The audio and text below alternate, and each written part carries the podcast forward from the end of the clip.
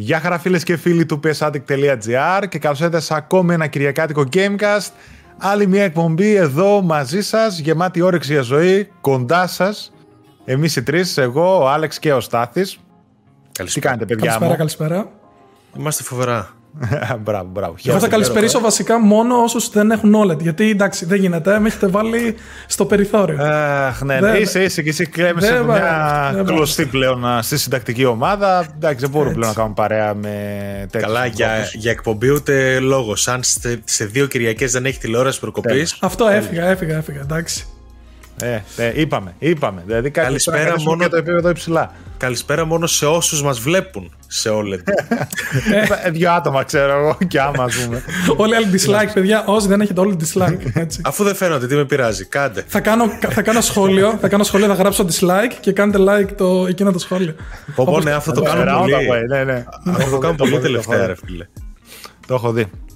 Ε, Πάντως, λοιπόν, ναι. sorry, είναι πρόβλημα αυτό, ε, γιατί εγώ μπήκα να δω ένα tutorial χτε και δεν έβλεπα πόσα dislike. Και λέω τώρα αυτό είναι καλό, ξέρω εγώ. Δηλαδή, όντως δεν βοηθάει. Το ήταν το νούμερο ένα παράδειγμα που δίνανε για το ότι δεν βοηθάνε το να κρύψει τα dislikes στα Είναι βίντεο. πρόβλημα. Είναι Μπορείς πρόβλημα. να πει ένα tutorial το οποίο να είναι 20 λεπτά και να θες να το προχωρήσεις, να ψάξεις, να κάνεις ή οτιδήποτε ας πούμε. Χώρια ψεύτικα trailers, α, ψεύτικα. Ναι, ναι, ναι, ξέρεις, ναι. διάφορα έτσι που βγαίνουν. Οπότε, ναι. Τέλος πάντων, εντάξει. εντάξει. First Τέλος world problems. Ναι, να μπράβο. Αυτό. Ακριβώς. Πίσω στα δικά μας λοιπόν, α, ευχαριστούμε τα παιδιά εννοείται που ρίξανε το κλικ στο YouTube να δουν τις φάτσες μας ή το κλικ σε Spotify, Google Podcast, Apple Podcast και μας ακούνε έτσι σε μορφή ηχητική όπου και αν βρίσκονται, κάντε και subscribe εκεί όσους έτσι τυχόν ενδιαφέρεστε και σας ευχαριστούμε πάρα πολύ για τη στήριξη και εκεί. Να υπενθυμίσω ότι είναι μαζί μας για άλλη μια φορά το market24.gr όπου συνεχίζει να ισχύει ο κωδικός PSAddict βάζοντάς τον στον ειδικό πεδίο στο site των παιδιών. Έχετε δωρεάν μεταφορικά για κάθε αγορά από video games, κονσόλες, περιφερειακά gaming, τα πάντα όλα στην κατηγορία gaming. Ε, δωρεάν μεταφορικά για άνω των 25 αγορές. Και να μην ξεχάσω, έχω εδώ και τον νικητή, γιατί στην προηγούμενη εκπομπή δίναμε δώρο ένα Assassin's Valhalla και ο νικητής είναι μετά από κλήρωση ο Παναγιώτης Καραγιάννης. Νόμιζα να το Πάμε χτίσεις λίγο, hashtag, ρε. hashtag PSAddict. Drum Α, ναι. roll, drum roll. Θα βάλω ένα da- drum roll πριν για να έχει λίγο suspense. Ναι, εγώ κατευθείαν. Ε, ο νικητής τώρα. Παναγιώτης Δεν είναι- δεν το Καραγιάννης. έχεις το τηλεοπτικό καθόλου, ρε. Επαναλαμβάνω. Ε, να είναι καλά το παιδί, ας επικοινωνήσει μαζί μας για τα υπόλοιπα. Να Και το φυσικά χαρείς, θα σου βγάλει ένα εξαμηνάκι έτσι το παιχνίδι. Επομένως, δεν ανησυχείς ούτε για άλλες αγορές ούτε τίποτα. Οπότε νομίζω έχουμε και άλλα πραγματάκια έτσι και σε άλλες εκπομπές να δώσουμε. Οπότε φίλε Παναγιώτη, είσαι τυχερός. Μια χαρά, το δώρο σου από εμάς. Ε, αυτά. Βλέπω εδώ την ύλη μας και είμαι έτοιμος να κλάψω. Εσείς τι κάνετε; Σε παρόμοια κατάσταση, νομίζω και εγώ και ο Άλεξ βρισκόμαστε. Παρα- Παραπονιούνται σε άλλες εκπομπές. Ορίστε να δείξω την μπλούζα μου γιατί. Ε, λένε ναι ρε ότι- φίλε. Πολύ ναι, ναι. classic, πολύ προβλέψιμος, ρε φίλε. Δηλαδή, Ναι, έπαιξα safe. πρέπει Με λίγο τα να το παλικάρια αλλάξεις. εδώ. Ε, αυτή έτυχε τώρα αν βρίσκεται εδώ. Ε, να, να τονίσουμε ότι ξεκίνησα με ζακέτα την εκπομπή και μου είπε ο Στάθης ότι θα έχουμε παράπονα. Οπότε, ναι, ναι, ναι. οπότε κρυώνω για εσάς αυτή τη στιγμή. Παιδιά, εγώ για εσάς το κάνω, να ξέρετε. Δεν... ε, Τσίβα τα καλά. παίζουμε με αυτό. Έχω βάλει air condition, δεν ξέρω αν ακούγεται κιόλας. Ελπίζω να μην ακούγεται. Όχι, όχι, Ε, εντάξει. όχι, όχι, εντάξει, μια χαρά είσαι. Λοιπόν, αυτά παιδιά μου. Ε, εδώ πέρα για να δω τι έχουμε έτσι να μπούμε σιγά σιγά στην ύλη μας. Ένα-ένα ζήσει, μην μας τα πετάξεις όλα μαζί. Ε, ναι. Τέλος πάντων, θα ξεκινήσω δυνατά. Έτσι. Άλλη φορά ξεκινάω με κάτι πιο χαλαρό, τώρα θα ξεκινήσω δυνατά. Θα πω κατευθείαν φήμη PS Plus παιχνίδια Δεκέμβριος του 2021. Για ν- άλλον ένα μήνα, ε, πέμπτος, έκτος, έβδομος στη σειρά. Δεν ξέρω ποιος είναι. Το Deal, La- Deal Labs. Ένα γαλλικό site είναι αυτό που τα βρίσκει και τα διαρρέει κάθε μήνα. Δεν ξέρω. Αλλά επειδή έχει πέσει σε όλες τις φορές μέσα, έτσι και αυτή τη φορά νομίζω ότι οι διαρροές είναι έγκυρες. Και παιδιά, λ- φημολογείται, επαναλαμβάνω ότι για το μήνα Δεκέμβριο του 2021 η υπηρεσία θα δώσει το Godfall για PS4, PS5, υπάρχει το παιχνίδι, Mortal Cell για PS4 αλλά υπάρχει και δωρεάν upgrade για το PS5, Δεν νομίζω ότι υπάρχει λόγος να το αποκλείσουν ή κάτι να κάνουν. Και το Lego DC Super Villains για το PlayStation 4. Πώς το βλέπετε το μήνα; Ε, Για τα, στάθη. για τα προσωπικά μου γούστα, μέτριος, αλλά από άποψη παιχνιδιών που δίνει, είναι καλός μήνας γιατί δίνει ε, Mortal Cell που είναι ένα Δεν καλό θα ας το έπαιζες και πούμε. αυτό. Δεν δε, δε σε ψήνει. Και εγώ το είχα κάνει review, κατάλαβες, γι' αυτό το βλέπω εγώ Α, έτσι, ότι είναι ένας μέτριος μήνας για μένα. Α, μπράβο. Αλλ, έχεις δίκιο. αλλιώς, Έχεις δίκιο. ε, πιστεύω το 85% όσων μας βλέπουν τώρα δεν το έχουν παίξει λογικά. Επομένως, ναι, είναι ένας καλός σχετικά μήνας, ιδιαίτερα, ε, σχετικά βασικά με, και με τους προηγούμενους, έτσι, που ήταν λίγο πιο χλιαροί. Ε, Godfall, ok, το περιμέναμε κάποια στιγμή, ήρθε. Και το ε, Super Villains δεν έχω άποψη. Γενικά δεν το έχω ψάξει, αλλά Lego παιχνίδι είναι. Γενικά δίνει έτσι μια ωραία ποικιλά παιχνιδιών. Και σχετικά καλός μήνας μπορώ να πω, σε σχέση ειδικά με τους προηγούμενους. Εντάξει, εγώ θα πάρω αν ε, ισχύουν δύο παιχνίδια για το PS5 τα οποία δεν θα αγόραζα ποτέ. Ε, το Mortal Cell είναι καλή περίπτωση να το έχω για κάποια στιγμή που όπως έχω ξαναπεί σε προηγούμενες εκπομπές θα αποφασίσω να ασχοληθώ με το είδος των Souls. Το Godfall δεν θα έδινα ευρώ, να είμαι απολύτως ειλικρινής, αλλά δεν με χαλάει να το παίξω. Απλά μέσα σε όλα αυτά που βγαίνουν δεν, με- δεν περισσεύουν και για Godfall, ρε παιδί μου. Αλλά ευχαρίστως. Ε, έχω και αρκετούς φίλους με PS5. Αν είναι αυτό το τίμιο έστω που λένε ότι είναι, οκ. Ε, γιατί όχι, όμορφο είναι δύο παιχνίδια για το PS5. Από το πουθενά. Κομπλέ μήνα, ειδικά σχέση με τους προηγούμενους. Τουλάχιστον τώρα είναι δύο παιχνίδια που θα τα κατεβάσω. Και το Mortal Shell με το pack το Rotting Christ που υπάρχει, θα το κατεβάσω σίγουρα έτσι για, για το γαμώτο και, και ας μην το παίξω. Ε, και εγώ πιστεύω ότι είναι αναβαθμισμένος ο μήνας σε σχέση με τους προηγούμενους. Άνετα, θα το έλεγα. Ε, πολλά παιχνίδια, ίσως κάποια παιδιά δεν τα ξέρουν, δεν τα έχουν σε εκτίμηση, αλλά στο σύνολό του ο μήνας είναι πολύ καλός.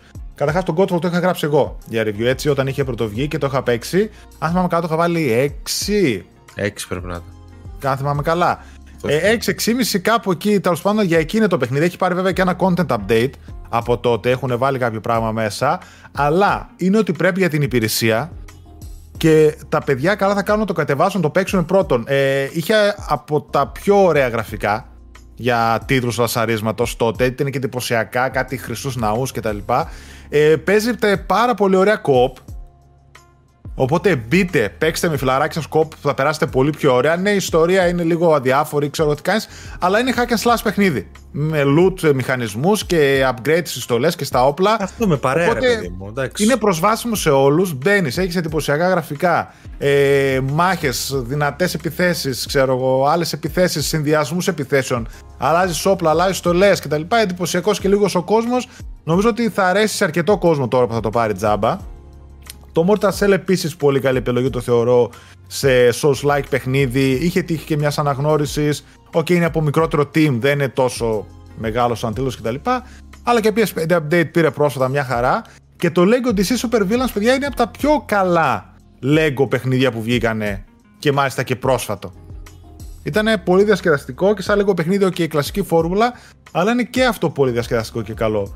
Γενικά θεωρώ ότι είναι ένας πολύ καλός μήνας, όσο και αν δεν φαίνεται στο μάτι. Αν και νομίζω στα σχόλια η συντριπτική πλειοψηφία των παιδιών ήταν έτσι σχετικά ικανοποιημένοι, σκεφτόταν κάπως σαν και εμάς το στυλ παιχνίδια που θα ήθελα να παίξω, δεν θα τα αγόραζα ποτέ. Ή το Lego εκείνο είναι πολύ καλό, ή το Souls μου αρέσει το είδος, οπότε ναι, μια χαρά. Νομίζω ότι θα είναι παιχνίδια που ακριβώς ταιριάζουν στην υπηρεσία και θα ικανοποιήσει πολλούς. Αν όχι όλα, έστω κάποια Εντάξει, είναι βαθμά. που είχαμε ρίξει και πολλοί προσδοκίες γιατί τελευταίοι μήνες ήταν ε, θλιβεροί, ρε παιδί Ναι, μου, πάνω ναι. κάτω. Και τώρα λες, φέρε αυτά και δεν λέω και τίποτα. Όχι ότι, και ξαναλέω, δεν είναι ότι είναι κακά παιχνίδια, απλά εντάξει. Έχουμε δει και καλύτερους μήνες σαφώς. Δηλαδή, κάποια άλλη, κάποια άλλη στιγμή θα λέγαμε ότι είναι μέτριος ο μήνας. Τώρα είναι καλός. Αλλά οκ, είναι δύο παιχνίδια. Όποιος έχει PS5 παίρνει δύο παιχνίδια. Ναι, ναι, ναι. Τρία, εντάξει, ενώ Ναι, δύο ναι. PS5 παιχνίδια. Δεν είναι και λίγο, εντάξει, κομπλέ. Και δεν είναι και παλιά παιχνίδια. Δεν είναι και παλιά παιχνίδια. Και θα σου πω τώρα, στις χαμηλότερες τιμές να τα βρεις αυτά τα παιχνίδια. Κάποια στιγμή είχε βγει το Godfall στα 25.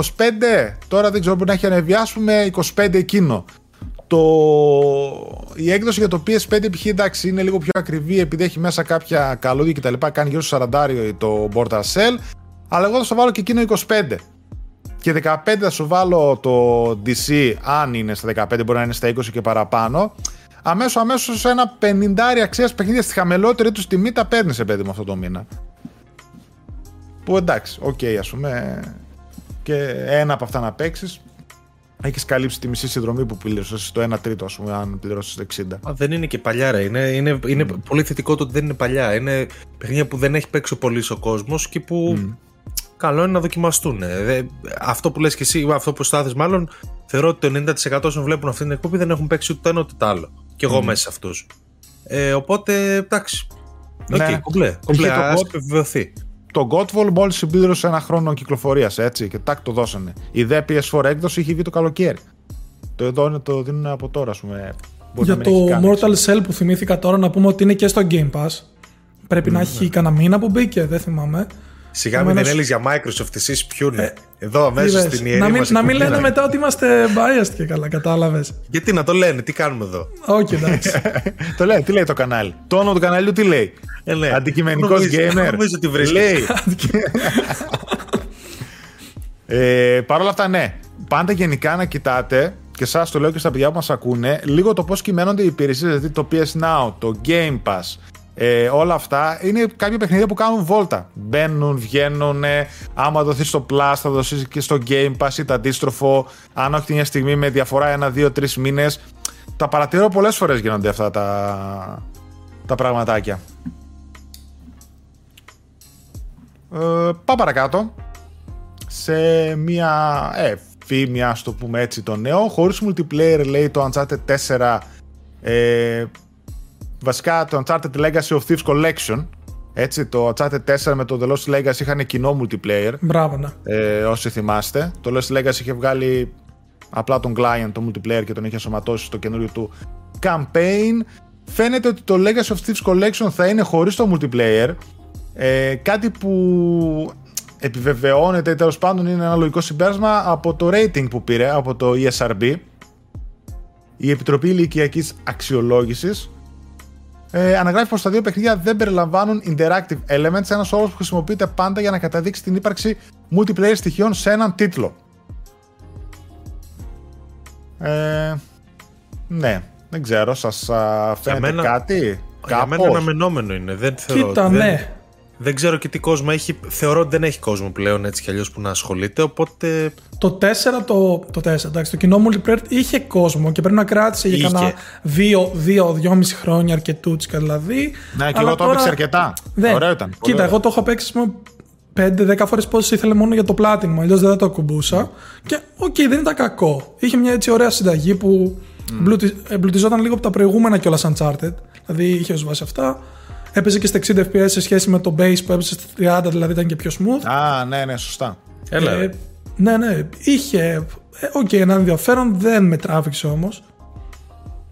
Αλλά ναι, μικρό το ναι, κακό, εγώ... γιατί είναι κυρίως single player εμπειρίες. Έτσι, δεν έχει τι άλλο νομίζω να προσθέσουμε σε αυτό. Ε, το, δεν νομίζω ότι θα κάτσει πολύς κόσμος πλέον.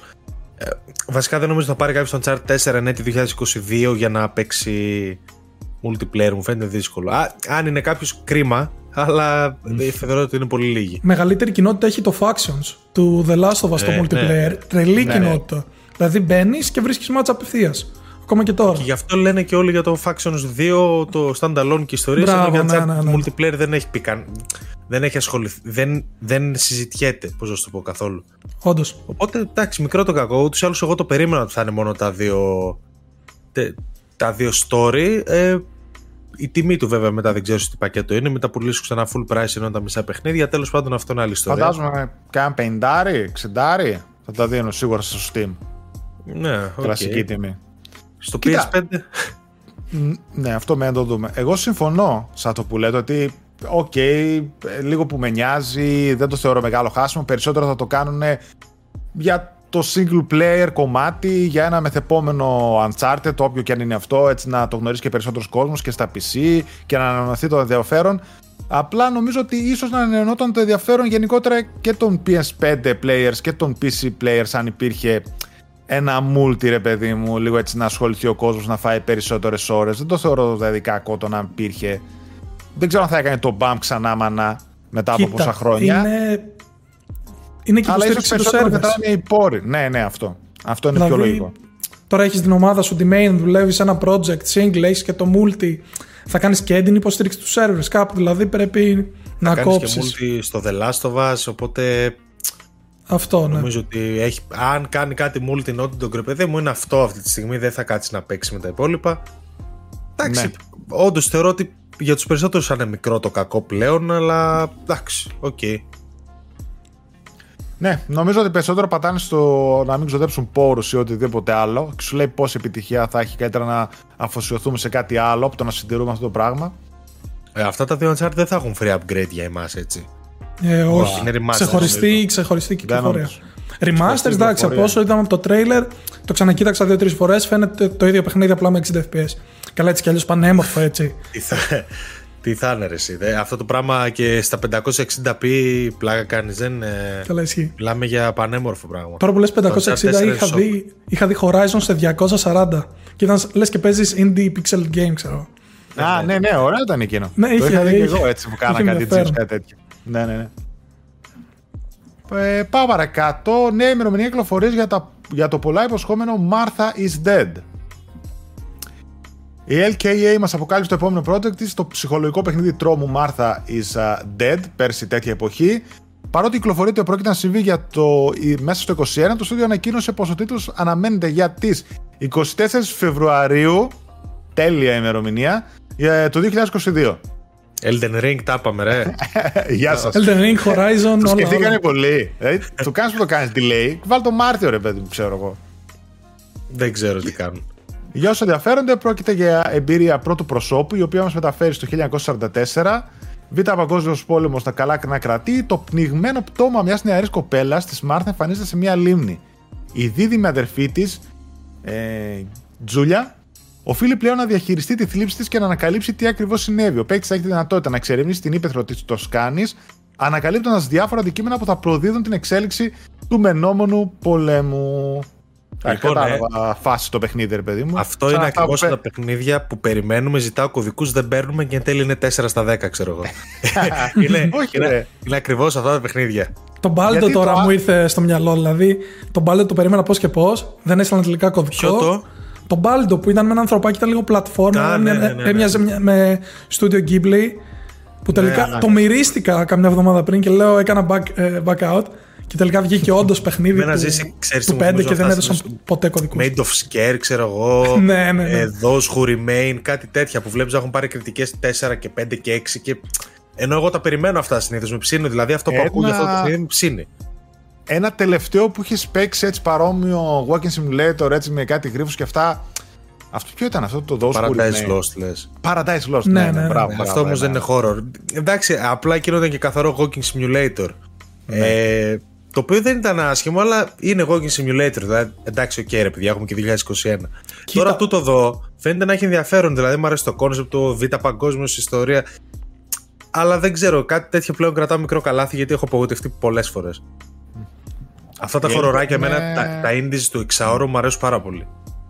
Ναι, υπάρχουν πολλά και εγώ τα παίζω πολύ, έτσι μ' αρέσουν. Ε, μερικά είναι και super κιόλας παιχνιδάκια, έτσι. Ναι, είναι. Δηλαδή και εγώ και Simulator έχω παίξει μερικά που είναι εντάξει, μπορεί να έχουν και κάποια στοιχεία gameplay παραπάνω, αλλά έχω παίξει μερικά που είναι εξαιρετικά, ρε παιδί. Δηλαδή τώρα το What Remains. Vanishing- What Remains of Edith Finch. Το καλύτερο ίσως walking, walking. Αν μπορείς να το πεις walking simulator, Εντάξει. γιατί έχει και μέσα full δημιουργικά στοιχεία. Ναι, έχει. έχει.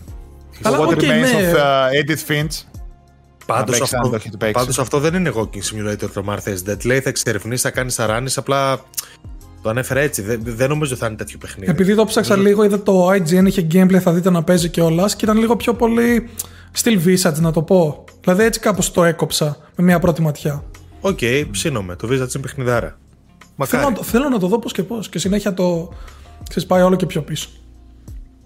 Το τέτοιο εγώ μπερδεύτηκα. Πάλι είπα το What Remains. Το. Αχ, ένα walking simulator πριν πήγα να το πω που λύνεις έτσι φόνους πάλι και προσπαθείς να βρεις τι γίνεται. Ένα First- το first The Vanishing person. of Ethan Carter. The Vanishing of Ethan Carter, ναι, νομίζω Α, το είπα οκ. πριν και πήγαμε στο What Remains. Ναι, ναι, The Vanishing of Ethan Carter. Πολύ ωραίο αυτό επίσης. Και αυτό ήταν και Όπως πανέμορφο θέλει. οπτικά σοκ ε, για κάποιο Ναι, λόγο ναι, που ναι. δεν καταλαβαίνω. Από τα πιο όμορφα παιχνίδια που έχω παίξει. Ήταν τότε νομίζω και από τα πρω- πρώτα. Έτσι είχε κάνει πολύ εκμετάλλευση Unreal Engine 4. Τότε νομίζω παίζει να ήταν καινούριο Unreal Μπορεί. Engine 4. Και το εκμεταλλεύτηκε πολύ Cry Engine. Το. μ, Πώς το λέγανε τώρα. Αχ, εκείνο πάλι Quiz, που είσαι, Έχει γίνει quiz σήμερα εκπομπή. είσαι στην Ήπεθρο και έχουν εξαφανιστεί όλοι. Ε, Έλα το έχω που rapture, είναι κάτι με Rapture μέσα. Everybody's Ε, got the Everybody gone to Rapture. Everybody's gone to Rapture. Μπράβο, μπράβο, μπράβο. Τι γίνεται, ρε. Ωραίο, ωραίο και εξηγείται. αυτό. Εκείνο Ε, δεν το είχα τελειώσει ποτέ. Δεν ξέρω αν αξίζει να το ξαναεπισκεφθώ. Ούτε εγώ. πάντως. εγώ. Το είχα, Είχα- είχα παίξει λίγο. Κι εγώ. Ε, ωραίο είναι. Εντάξει, δεν μπορώ να πω ότι τρελάθηκα. Είχα βαρεθεί λίγο. Γι' αυτό ενώ στο Αλλά- Vanishing, ας πούμε, είχα περάσει πολύ ωραία. Απλά νομίζω. Στο Vanishing, Ναι. α, λύνεις λίγο τους γρίφους, ξέρεις, έχει κάποια άλλα έτσι μεταφυσικά, έχει λίγο παραπάνω gameplay σε εκείνο. Πραγματικά πας από το α μέρος στο β, οκ, κάνεις έναν κύκλο εκεί και στην ουσία διαβάζεις μονάχα πράγματα, Ε, ναι, επισκέπτεσαι, εντάξει. Ξαναδιαβάζεις και είναι τελείως Walking Simulator, ας πούμε, έτσι. Πα- Αλλά, Παιδιά, πάντως ναι. σαν το What Remains δεν έχει έτσι. Δηλαδή, εμένα μου αρέσει από τα Walking Simulators, είναι το top. Ναι, ναι. Και νομίζω το έχει δώσει το Plus. Είναι στο Game Pass σίγουρα. ναι, ναι. Δηλαδή, εγώ από εκεί το είχα παίξει. Το είχα παίξει πρόσφατα πέρυσι. Πρόπερση κάτι τέτοιο. Μην το παίξεις από το Plus, εσύ από το Game Pass μόνο, ξέρεις. Δεν το είχα πάρει, δεν το είχα πάρει από το Plus. Ναι, εντάξει, καλά. Όχι, Έλα. εντάξει. Παραλίγο να σε ξεγελάσω. Και ένα από τα πρώτα έτσι Walking Simulator που είχαν βγει, τώρα να για παιχνίδι τύπου δύο ώρες έτσι, είναι σε ένα νησί και κάνεις απλά το γύρο του νησιού. Mist. Και εξελίσσεται η ιστορία. Όχι, Mist, άστο. Είναι adventure κανονικό το Mist. Καλά, εσύ. Ε, Πώς το λέγανε τώρα γι' αυτό The πάλι δεν Witness. μου έρχεται στο μυαλό. Όχι The Witness. Και εκείνο είναι με Παιχνιδάρα. puzzles full. Το Ether One, όχι. Όχι. Είναι Είναι, πολλά. αυτό ήταν τελείως Walking Simulator. Δηλαδή περπατάς μόνο. Μόνο περπατάς. Κάνεις το γύρο του νησιού και τελειώνει. Πραγματικά δεν Dear θυμάμαι- Esther. Dear Esther. Dear Esther. Μπράβο, μπράβο. μπράβο. Έλα, ρε φίλε. Είστε, είστε, είστε IT. Dear Ε, Esther. όταν είπα, Αυτό Ether, ήταν όταν τα είπα πρώτα. Ether One, αυτό ήθελα να πω. Dear Esther, Ether One, Ναι, ναι. Dear Esther. Αλλά ναι, οκ. Και αυτό, α, και αυτό ενδιαφέρον, αλλά εντάξει, πλέον το είδος έχει κορεστεί, ρε παιδί μου. Οπότε λίγο. Το Dear Esther ήταν πάντως, τα παιδιά, πρώτα. Το super Dear budget τίτλος, super budget, Ναι. δηλαδή πολύ μικρό budget και ήταν word of mouth που το έσωσε αρκετά και έγινε μετά γνωστό και ήταν όντως από τα πρώτα, πότε βγήκε αυτό, 13-12. Ήταν Ε. τα πρώτα έτσι που δώσανε το χαρακτηρισμό Walking Simulator. 7-8 κατάλαβες. χρόνια σίγουρα. Εμένα Ε, το το δίνεις αγαπημένο στο- μου walking simulator είναι το Death Stranding, παιδιά. Να ξέρετε. Ε, τώρα Ε, είσαι όχι, η Walking ρυθμικός. Simulator το Death Stranding. Ε, τι ήθελα να πω. Ε, Ξέρεις γιατί το λέει, επειδή είναι, Dear αποκλειστικό, Esther- play- επειδή είναι αποκλειστικό PlayStation. Άμα ήταν Xbox, θα μα έλεγε παιδιά. έπαιξα Αποκλειστικό αυτό στο PlayStation, Game Pass». δηλαδή το PC τι το κάνει το version. Δεν υπάρχει PC. Επόμενος. Πάμε. Σωστός. Πλάκα πλάκα το Director's Cut παίζει να είναι αποκλειστικό το PS5 ή θα βγει και αυτό Είναι, μετά; είναι, είναι. Αν και Είναι, γιατί νομίζω είναι publisher η Sony. Ναι, είχα δει στη λίστα της Nvidia που έδινε ημερομηνίες. Έλεγε ότι ξανά Director's Cut και απλά έδινε ημερομηνία για το Φεβρουάριο. Που μάλλον Α, σημαίνει μπορεί. ότι θα βγει τότε και στο. Μπορεί, Ξέρεις, στο μπορεί. PC. Όπως, όπως έγινε η κανονική έκδοση. Νομίζω και εκείνη με... Καθυστέρηση δεν έχει βγει στο PC. Ναι, ναι, ναι, εννοείται. Ναι. Ναι, ναι. Ένα χρόνο και. Κάτι λιγότερο το καλοκαίρι είχε βγει και ο Νοέμβριο είχε βγει στο PS4. Ναι. Ε, πριν πάω στο επόμενο νέο, να πω ότι όλα αυτά τα παιχνίδια που αναφέραμε μπορείτε να βρείτε πάμφθηνα κατά καιρούς στις εκτόσεις. Μιλάμε, τα βάζουν. Δηλαδή το DR Esther παίρνει Ένα ευρώ. το πήρα 2 ευρώ, ξέρω εγώ, ένα, δύο. Τα υπόλοιπα Vanishing, τα τέτοια τα βάζουν στο στυλ 3-4 ευρώ. Ε, μπορεί να μην περνάνε το 5 ευρώ. Είναι έτσι πιο παλιά παιχνίδια, προφανώς και πιο σύντομα. Μιλάμε τώρα για παιχνίδια που είναι 3-4 ώρες, έτσι. Αυτά, δηλαδή δίνεις 10 ευρώ, τα παίζεις 3-4 παιχνιδάκια του είδους και είσαι κυριλέ. Πάω παρακάτω. Μία είδηση έτσι που βγήκε, την είχαμε ξανασυζητήσει κάποια στιγμή στο Gamecast που λέγαμε για Χριστούγεννα τύπου The Game Awards ότι το PlayStation θα ανακοινώσει ένα μεγάλο remake. Τώρα οι φήμες λένε ότι ίσως αυτή η ανακοίνωση να έχει να κάνει με το Chrono Cross. Ε, ο Nick Baker του Xbox Era, ένα podcast που υπάρχει έτσι πολύ γνωστό, το παρακολουθώ και εγώ που και που, μίλησε για την προαναφερόμενη φήμη και την επιβεβαίωσε. Βέβαια, πιο συγκεκριμένα λέει δεν πρόκειται για remake, αλλά remaster του sequel spin-off του Chrono Trigger, το Chrono Cross. Οι πηγές του Baker τον πληροφόρησαν ότι θα είναι multi-platform παιχνίδι και όχι αποκλειστικό του PlayStation. Εντάξει, ουσιαστικά ανατρέπεται όλη η είδηση έτσι που την είχαμε πρωτοαναφέρει όπως είχε πρωτοακουστεί. Γιατί Ναι. δεν είναι αποκλειστικό, δεν είναι remake, δεν είναι όσο μεγάλο είχαμε στο μυαλό μας. Εντάξει, εγώ προσωπικά Να δεν πω- ξέρω καν το Chrono Cross, ξέρω το Chrono Trigger, δεν έχω επαφή. Αλλά εμείς λέγαμε για Metal Gear, λέγαμε, και όταν λέω εμείς δεν εννοώ εμείς οι τρεις, εννοώ η βιομηχανία όλη. Για Metal Ξέρεις Gear, τι; για ιστορίες. παίζει, ε, μπορεί να είναι και δικό μου λάθος, παίζει να, είναι, να μιλάμε για δύο διαφορετικά πράγματα. Δηλαδή άλλο το μεγάλο remake του PlayStation και άλλο αυτό γιατί αυτό ήταν σύμφωνα με τη φήμη που είχαμε συζητήσει ότι μια Ιρλανδή μουσική παραγωγός ε, είχε Έγραψε τραγούδι, όχι τίτλων, για credits σε ένα παιχνίδι. Για credits. Α, Ναι. μπράβο. Και λέγαμε ότι θα είναι ένα μεγάλο remake αυτά τα Χριστούγεννα. ίσως κάπου εκεί να μπερδεύονται τα πράγματα και τελικά να είναι δύο τα projects διαφορετικά. Μπορεί, Και να μην ε, είναι το ίδιο. Εγώ λέω πως το πλασάρουν ε, τα site του εξωτερικού ως ότι ρε παιδί μου ότι είναι αυτό και ξέρω εγώ κατεβάστε προσδοκίες φάση ότι, ότι τελικά αυτό είναι αυτό. Τώρα μπορεί να κάνουν Ναι. αυτοί λάθος και όντως να είναι τελείω- δύο τελείως διαφορετικά πράγματα γιατί τώρα Ιρλανδοί και τέτοιο να γράψει κάτι στο Chrono Cross όχι. Μπορεί να έχει, ξέρω. ξέρεις, κάποια στοιχεία μέσα, έχει το Chrono Cross. Και, και το OG είχε κάποια ελληνικά τραγούδια. Λίγα Αλλά μεν. μιλάμε για remaster, θα κάτσεις τώρα στο remaster να γράψεις καινούργια μουσική. Ε, ναι, εννοείται ρε, εσύ. Πο- Πάρα πολλά. Τα περισσότερα remasters, αν θέλουν όντως να είναι καλή δουλειά, κάνουν ξανά re-orchestrate τη μουσική τους με Πες μου ορχήστρα. ένα. Το, Ναι, Uncha- όχι. το, το Uncharted. το Έχει- remaster. Ε, φίλε, τώρα δεν μου. Τώρα Όχι, με- με έχει παγίδευσες. δί- Έχει δίκιο, έχει δίκιο. Και εγώ σε κάποια τελευταία που έχω παίξει, πολλά κάνουν rework τη μουσική. Δεν την ξανακάνουν edit ή την ξαναγράφουν. Ε, Final Fantasy 7. Το port να φανταστείς. Έχει νέα μουσική, όχι το remake, το port. Α, οκ, εντάξει. Το και Final εγώ σε Fantasy το 9 έχει νέα μουσική. Πρόσφατα πιο έπαιξα, πραγματικά δεν θυμάμαι. Και έχει την επιλογή αν ήθελες, ας πούμε, τη νέα ενορχίστρωση ή την παλιά στα options. Το έχουν, το έχουν. Είναι μια τέτοια. Μια γνωστή. Τα κίνηση Pixel που κάνουν. Remasters, τώρα που βγήκαν εντάξει που κοστίζουν ε, από το 1 έως το 6 που θα βγάλουν και κοστίζουν όλα μαζί 100 ευρώ, είναι γελίο. Αλλά όλα έχουν νέα μουσική, νέα νέα μουσική. Μπράβο. Και γίνεται... Γενικά Final Fantasy, μείναμε εκεί. Όλα τα Final Fantasy κάνουν το ίδιο πράγμα. Και στις καλές Αυτό σειρές το- συνήθως γίνονται κατάλογες, γι' αυτό μπορώ τώρα να σκεφτώ κάτι άλλο.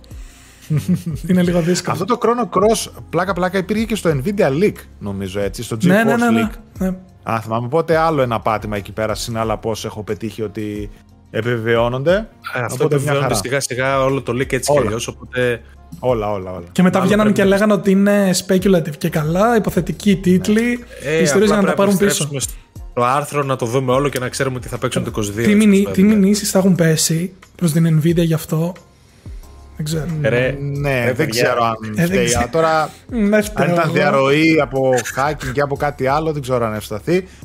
Παρ' όλα αυτά, το Chrono Cross έχει ξαναβγεί τύπου remaster νομίζω. Όχι, ενώ το Chrono Ε, Trigger το έχουν βγάλει παντού. στο Θυμάμαι Steam. 3DS είχε καλό remaster. Το... Ε, είχε βγει Chrono αρχικά ε, SNES, μετά έγινε port PlayStation.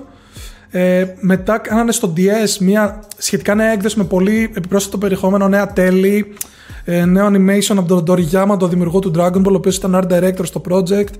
Βγάλαν το DS. Μετά στο 3DS πρέπει να ήταν port του DS και το είχαν ξαναβγάλει στο PlayStation Network ως PS3 Classic ή κάτι τέτοιο.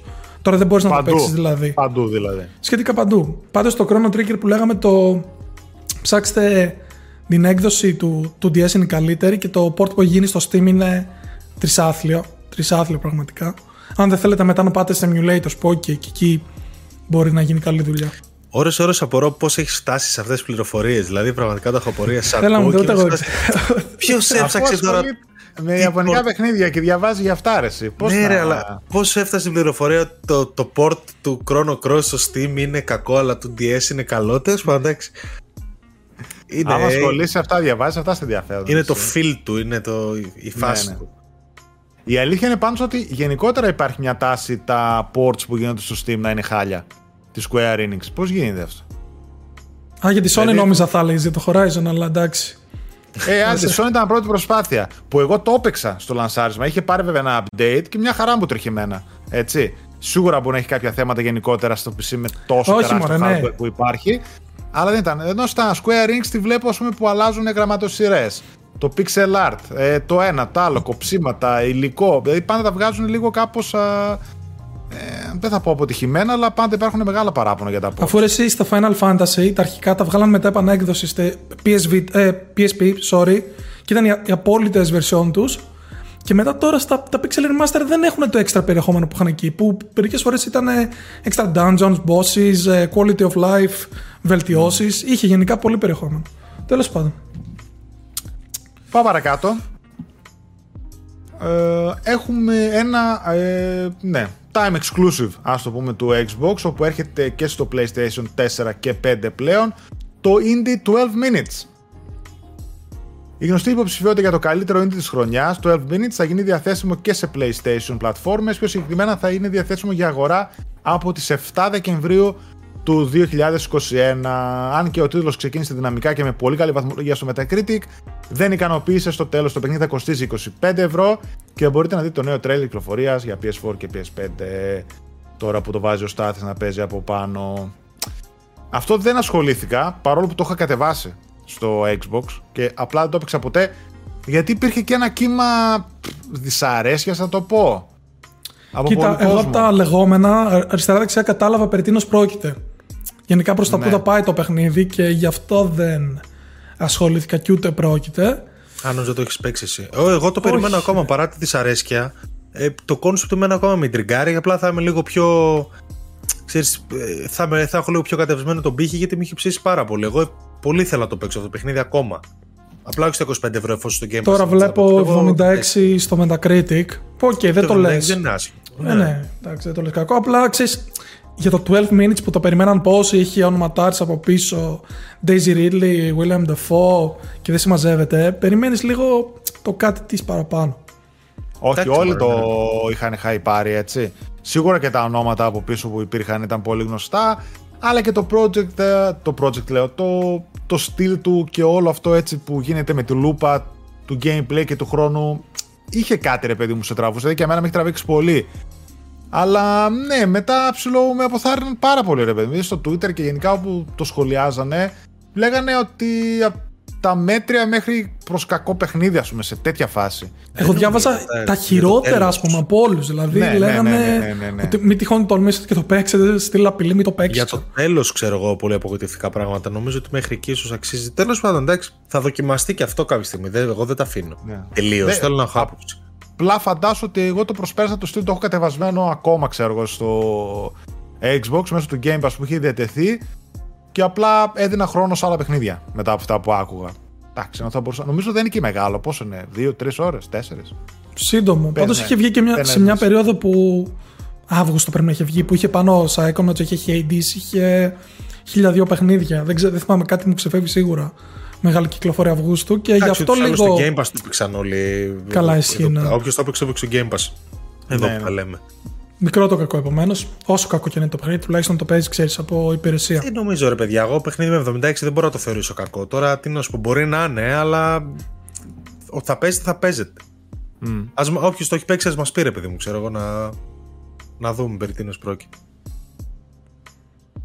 Λοιπόν, πάω σε άλλη μία απογοήτευση το Avengers απογοητεύει ξανά με την προσθήκη του Spider-Man. Το πιο, τζάμπα hype, το πιο τζάμπα hype που υπάρχει εδώ και ένα χρόνο. Πότε βγήκε το Avengers, πέρσι τέτοια εποχή δεν είχε βγει; Σεπτέμβριο του 20. 20. Του 20, έτσι, ναι. Ωραία, το πιο τζάμπα hype που υπήρχε και το πιο αδι... όχι αδιάφορο, το πιο ε, δεν υπήρχε λόγος να είναι exclusive, ξέρω εγώ, δηλαδή του PlayStation αυτό το πράγμα. Τέτοιο content, ας πούμε, δεν, δεν παρέσουν καθόλου αυτές οι τακτικές. Ε, είχε exclusive content το Spider-Man που θα έπαιρνε στο Avengers, ο οποίος και καλά, ok, μπήκε. Δεν υπάρχουν καν. Είναι αποκλειστικό το περιεχόμενο συνεχίζει για PS4, PS5, έτσι, για τις εκδόσεις του Marvel's Avengers. Δεν υπάρχουν καν story missions. Δεν υπάρχει δηλαδή αποστολές στις οποίες να εκτελήσετε η ιστορία του Spider-Man ή κάτι άλλο. Όχι, ρε, εσύ. Πρέπει να, έχει, πρέπει να έχει κάποια. Δεν, δεν είναι ακριβώς story missions, αλλά είναι κάποια δικά του, oh. δύο-τρεις αποστολές. Oh που συνεργάζεται με την AIM για να κάνει κάτι ξέρω διάφορα. Δεν είναι story missions, ρε. Δεν έχει story related content όπως είχε ο Black Panther ή ο Hawkeye. Αυτό έχουμε καταλάβει. Ok, okay, εντάξει. Πάντως... Δεν έχει δικό του arc, δηλαδή. Ότι μπορεί να χρησιμοποιηθεί προφανώς κάποιες αποστολές. Γιατί προσπαθώ να θυμηθώ τώρα ακριβώς και το design πώς ήταν το Avengers για να το φέρω στο μυαλό μου, αλλά δεν έχει arc προσωπικό μέσα στο παιχνίδι ενώ οι άλλοι είχαν. Εκτός okay. τι να πω, αν μας λένε όλοι ψέματα. Έχει, πάντως... έχει red. Δεν έχει ένα red mission. Εκεί ναι, δεν σχετίζεται με το, με το Spider-Man αυτό όμως. Mm. Δηλαδή δεν έχει να κάνει. Το Claw Red, δεν θυμάμαι πώς λέγεται. Ναι. Όχι, όχι, πάντως δεν έχει story, παιδιά, δεν έχει arc. Η ένταξη του Spider-Man στο roster των υπερηρώων γίνεται πρόχειρα και μέσω μιας ανακάλυψης audio logs και κάποιων illustrated cutscenes που μας αποκαλύπτουν κομματάκια της ιστορίας του. Σύμφωνα με τον Philip Therien, director του Avengers, σε μια συνέντευξη που έδωσε στο IGN, η απουσία ιστορίας για το Spider-Man προκύπτει μετά από συμφωνία της ομάδας της Crystal Dynamics για να επικεντρωθούν στο Claw Raid που ενσωματώθηκε παράλληλα με το χαρακτήρα. Ωραία. Μάλιστα. Εντάξει, ο Spider-Man έτσι όπως παίζει που είδαμε το, το gameplay είναι σαν εκείνον το Spider-Man. Τον, ε, τι είναι, η Ινδός είναι, η Ιάπωνα. Η Ιάπωνα, Ιάπωνα του 80-85. Ο, Ιάπωνα. Ναι, είναι αυτός είναι αυτός ο Spider-Man. Είναι λογική παιχνιδιού PlayStation 3, δηλαδή πώς κινείται το Spider-Man. PlayStation 3, PlayStation 1,5 ξέρω εγώ, προ 20, 3, 3. Προ 20 ετίας.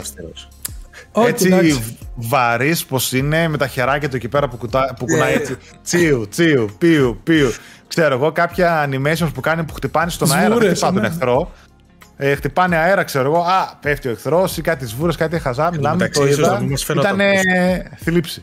σω να μην μα φαίνονταν τόσο ναι. χαλιά, αλλά τώρα που έχουμε δει τα Spider-Man της Insomnia και είμαστε σε φάση που πάρα καλά. Και εκτός αυτού είναι και μόνος στο PlayStation, που επομένως η σύνδεση θα γίνει θες δεν θες, έτσι. Πάντως ρε παιδιά, yeah. μεταξύ ήταν και gameplay από developer που βλέπετε τώρα και το 80% βαρούσε τον αέρα, έτσι.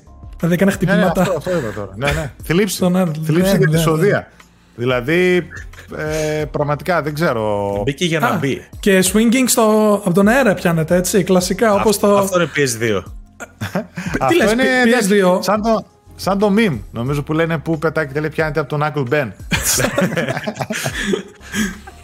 PS2 είχαν φτιάξει ένα σύστημα στο Spider-Man 2 βασικά. Spider-Man 2, ναι. Το Αλλά εκτός από εκεί, εντάξει, σε όλα ήταν χάλια. Όχι, το 2 ήταν πολύ αληθοφανές για τότε το swinging του. Ε, αδιανόητο αληθοφανές, ειδικά σε σχέση με το 1 που ήταν και αυτό ναι, κοντά υπάρχει, χρονικά. Υπάρχει και ένα ωραίο βίντεο που είναι ο designer που έφτιαξε αυτό το σύστημα και βλέπει το swinging στο Spider-Man του PS4.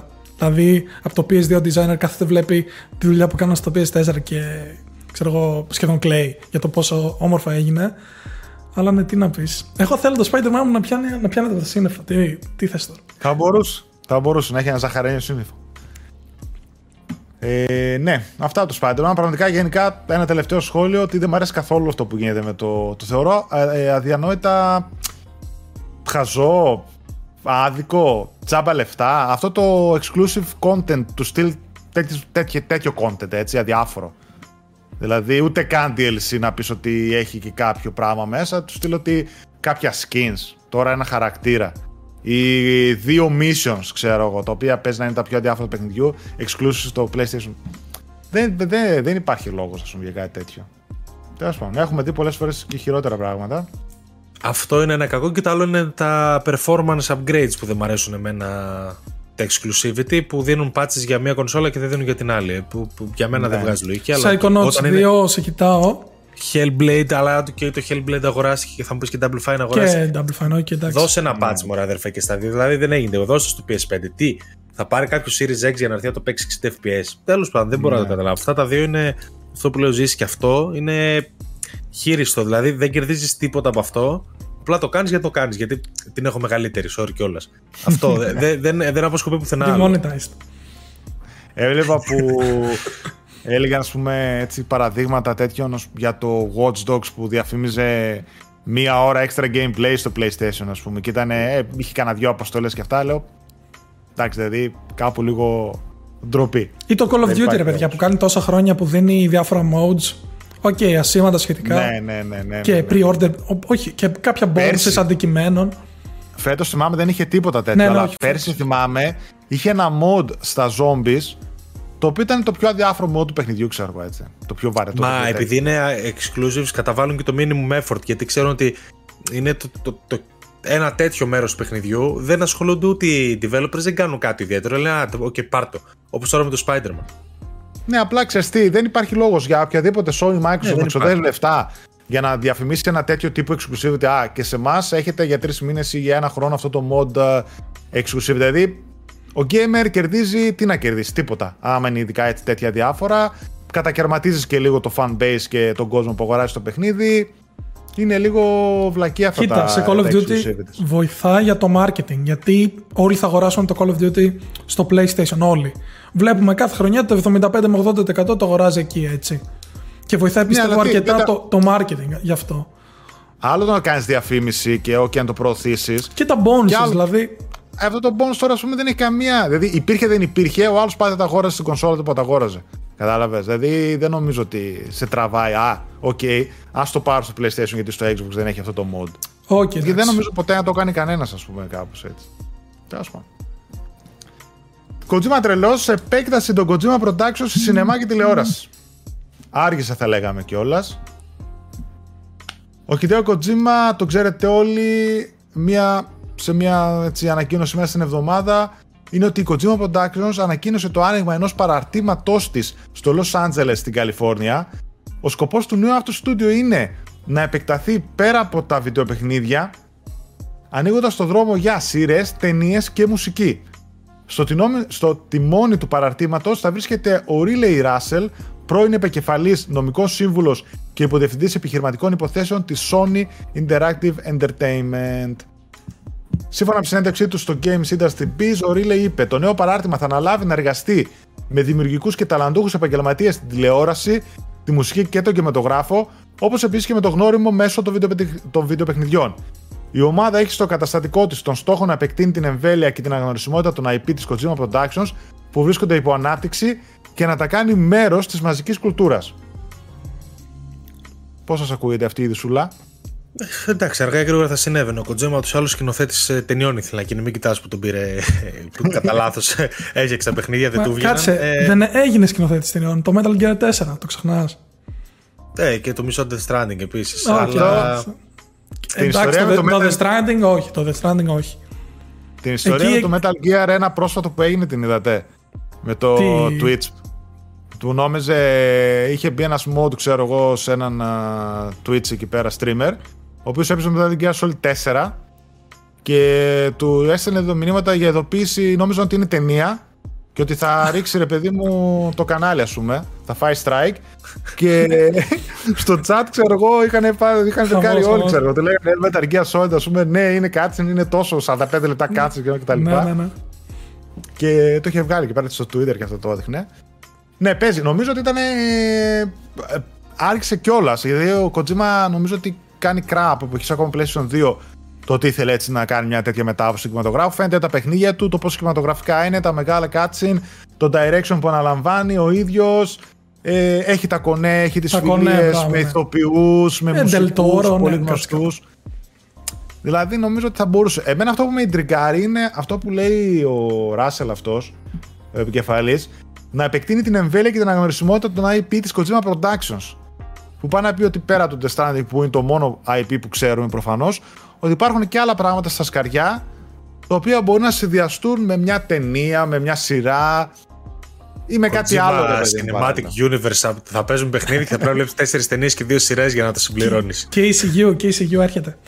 Πάντως, ε, μπορεί να δούμε και κάτι από τον Kojima στα Game Awards, έτσι. Έχουν περάσει δύο χρονάκια από το Death Stranding.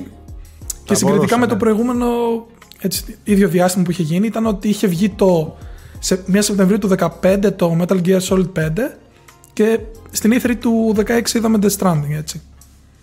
Ναι. Πάντως ο Kojima δεν ξέρω για σκηνοθέτης μου κάνει για, για όχι συγγραφές, για σεναριογράφους δεν μου κάνει. Νομίζω ότι δεν θα του πάει το σινεμά ως μέσο, δηλαδή είναι πλατιάζει και το κάνει επίτηδες στα παιχνίδια θεωρώ.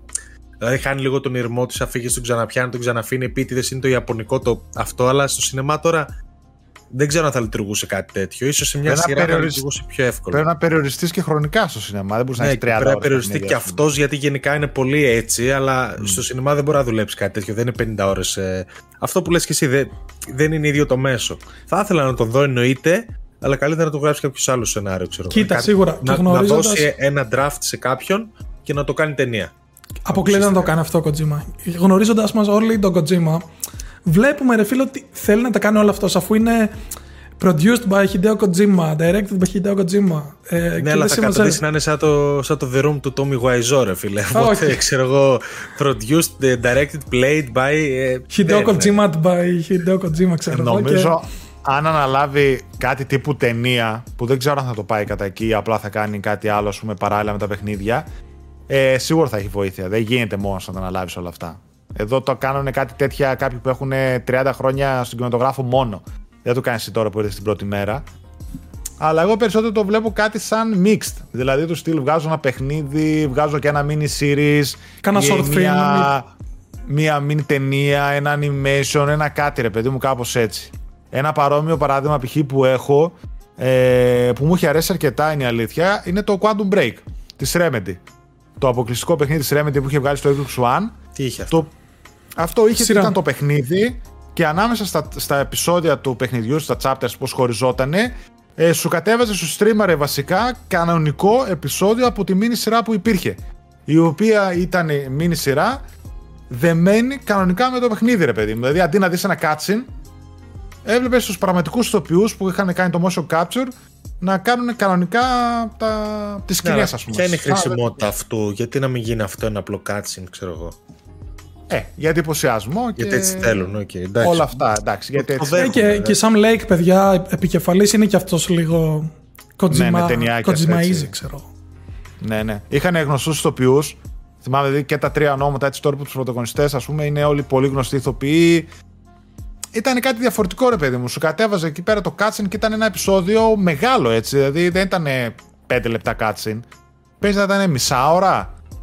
Δεν θυμάμαι τώρα, αλλά ήταν έτσι, ας πούμε, να όρισε δυο μέσα, ξέρω εγώ, μια τύπου μίνι σειρά με ένα παιχνίδι, δέθηκαν και είχαν ένα σύνολο. Ένα άλλο επίσης θυμάμαι το. Φο- όχι Fallen Skies. Μία άλλη σειρά που ήταν, η οποία ξεκίνησε στο PlayStation, ήταν και ένα multiplayer παιχνίδι PlayStation 3, το θυμάμαι. Και είχε ξεκινήσει και μία σειρά. Και λέγανε, ας πούμε, ότι τα γεγονότα του ενός και του άλλου ψηλό άλλα συμπληρωνότανε, το ένα επηρέαζε τα γεγονότα του άλλου. Αυτό έχει γίνει πάρα πολύ πλέον με το Matrix, έτσι. Το οποίο ο Matrix ε, στα παιχνίδια του έχει αλλάξει όλο το σύμπαν. Δηλαδή τώρα η καινούργια ταινία, όποιος μπει στο καινούριο Matrix, δεν ξέρω ποιος το ξέρει. Αυτό ποιος πάει να δει το Resurrections χωρίς να έχει παίξει τα παιχνίδια, να ξέρει τι γίνεται στα παιχνίδια, θα βρεθεί προεκπλήξεω. Γιατί στα παιχνίδια, το Enter the Matrix, Path of Neo, δεν θυμάμαι σε ποιο, ε, γίνονται μεγάλα γεγονότα για ναι, χαρακτήρες ναι, των ξέρω, ταινιών. ξέρω. Τα Ναι, οποία δεν τα ξέρει ο πολλής ο κόσμος που δεν έχει ιδέα από video games και ας πούμε βλέπει μόνο τις ταινίες. Δηλαδή κάποιος πρέπει να μπει προετοιμασμένος.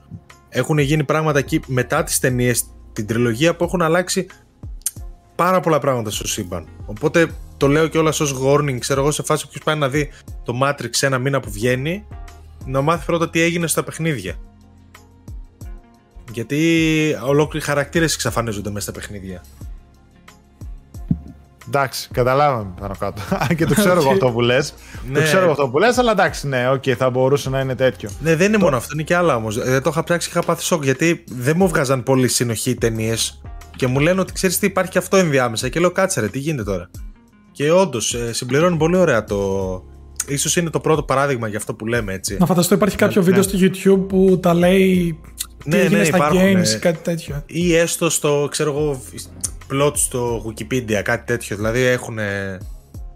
Στα λένε, ναι. Οκ. Αλλά είναι γεγονότα που θα περίμενε κάποιος να δει σε μια ταινία. Δηλαδή δεν είναι, ξέρω εγώ, Α, έγινε και αυτό και το χάσα. Είναι πολύ βασικά για το lore. Έψαχνα αυτό το παιχνίδι στο PlayStation 3 που ήταν παιχνίδι και είχε γίνει και σειρά. Είναι το Defiance της Trion, Okay. σου λέει.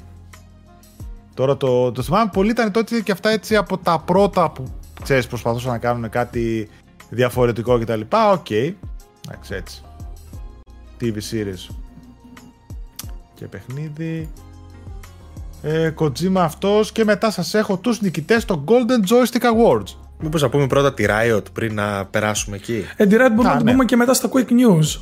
Αλλά, οκ, αφού τον Δεν έφερες. εκπαιδευόμαστε. Πάλι Quick News θα δεν είναι. έχει, δεν έχει. Ε, ναι, ένα μόνο το. Τι, κοίτα, Για θα να την πω πάμε τώρα τα αυτή. λίγο... Όχι, Θα την δεν πω είναι, αυτή. δεν είναι τίποτα έτσι πολύ σημαντικό. Απλά ε, έκανε την επανεμφάνισή του το Project L που είναι το fighting game που φτιάχνει η Riot.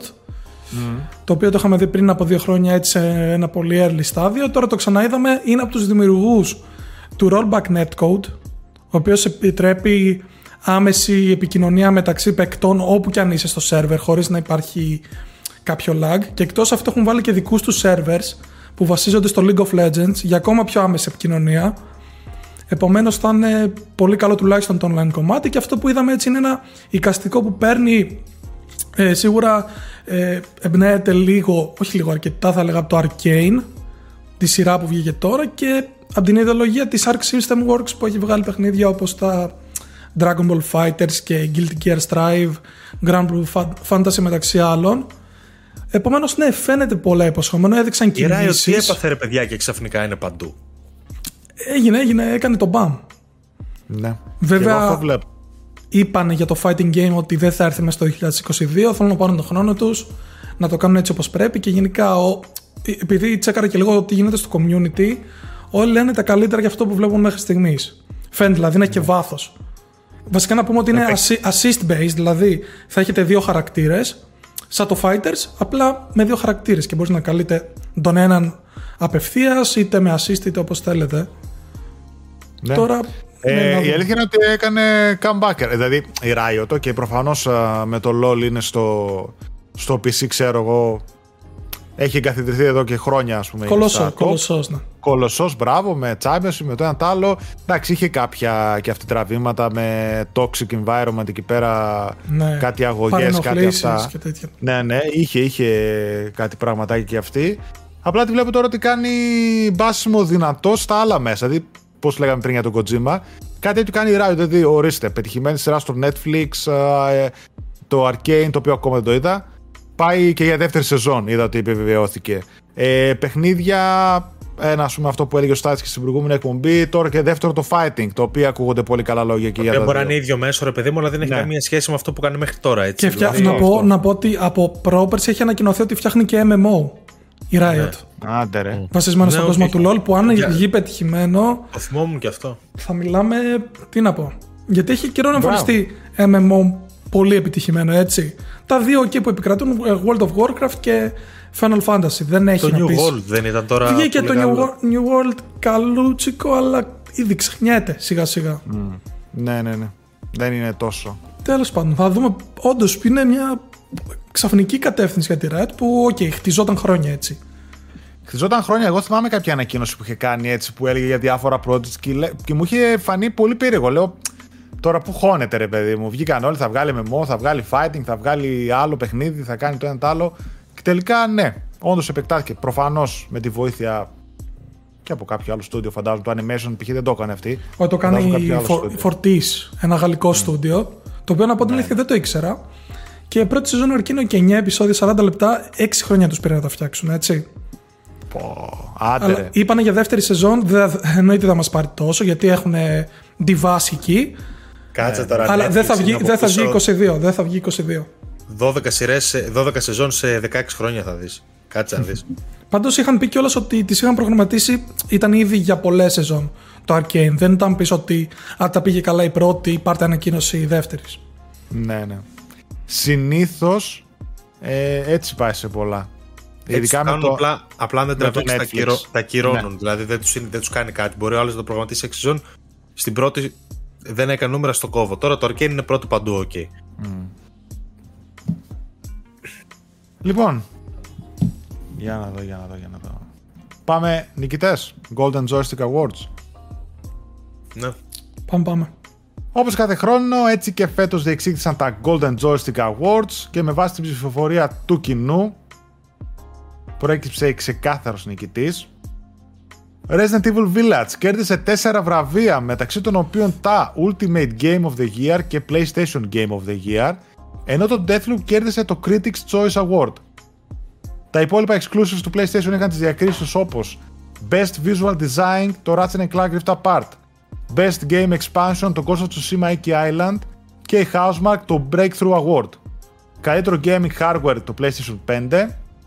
Η From Software έχει την τιμητική της καθώς το πιο αναμενόμενο παιχνίδι είναι το Elden Ring και Ultimate Game of All Time ανακηρύχθηκε το Dark Souls. Τι είναι αυτό, Εγώ γελάω, γελάω με τον Dark Souls, γελάω με τον τίτλο. Ναι, με την κατηγορία, ναι. Ο απόλυτος τίτλος όλων των εποχών.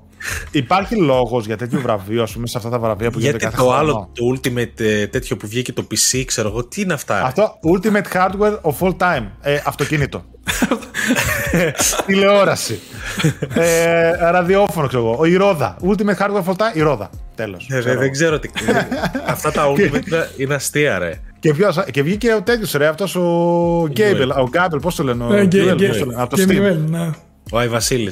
Λες και είναι δικό του το PC, ρε παιδί. Αυτό το έφτιαξε. Α πούμε, είναι ό,τι πιο open υπάρχει. Ναι, όντως γιατί βγήκε αυτός. το έχουν, ναι, δηλαδή νομίζω ότι το Steam, ρε παιδί μου, είναι το PC τέλος. Τίποτα άλλο δεν υπάρχει, ξέρω εγώ.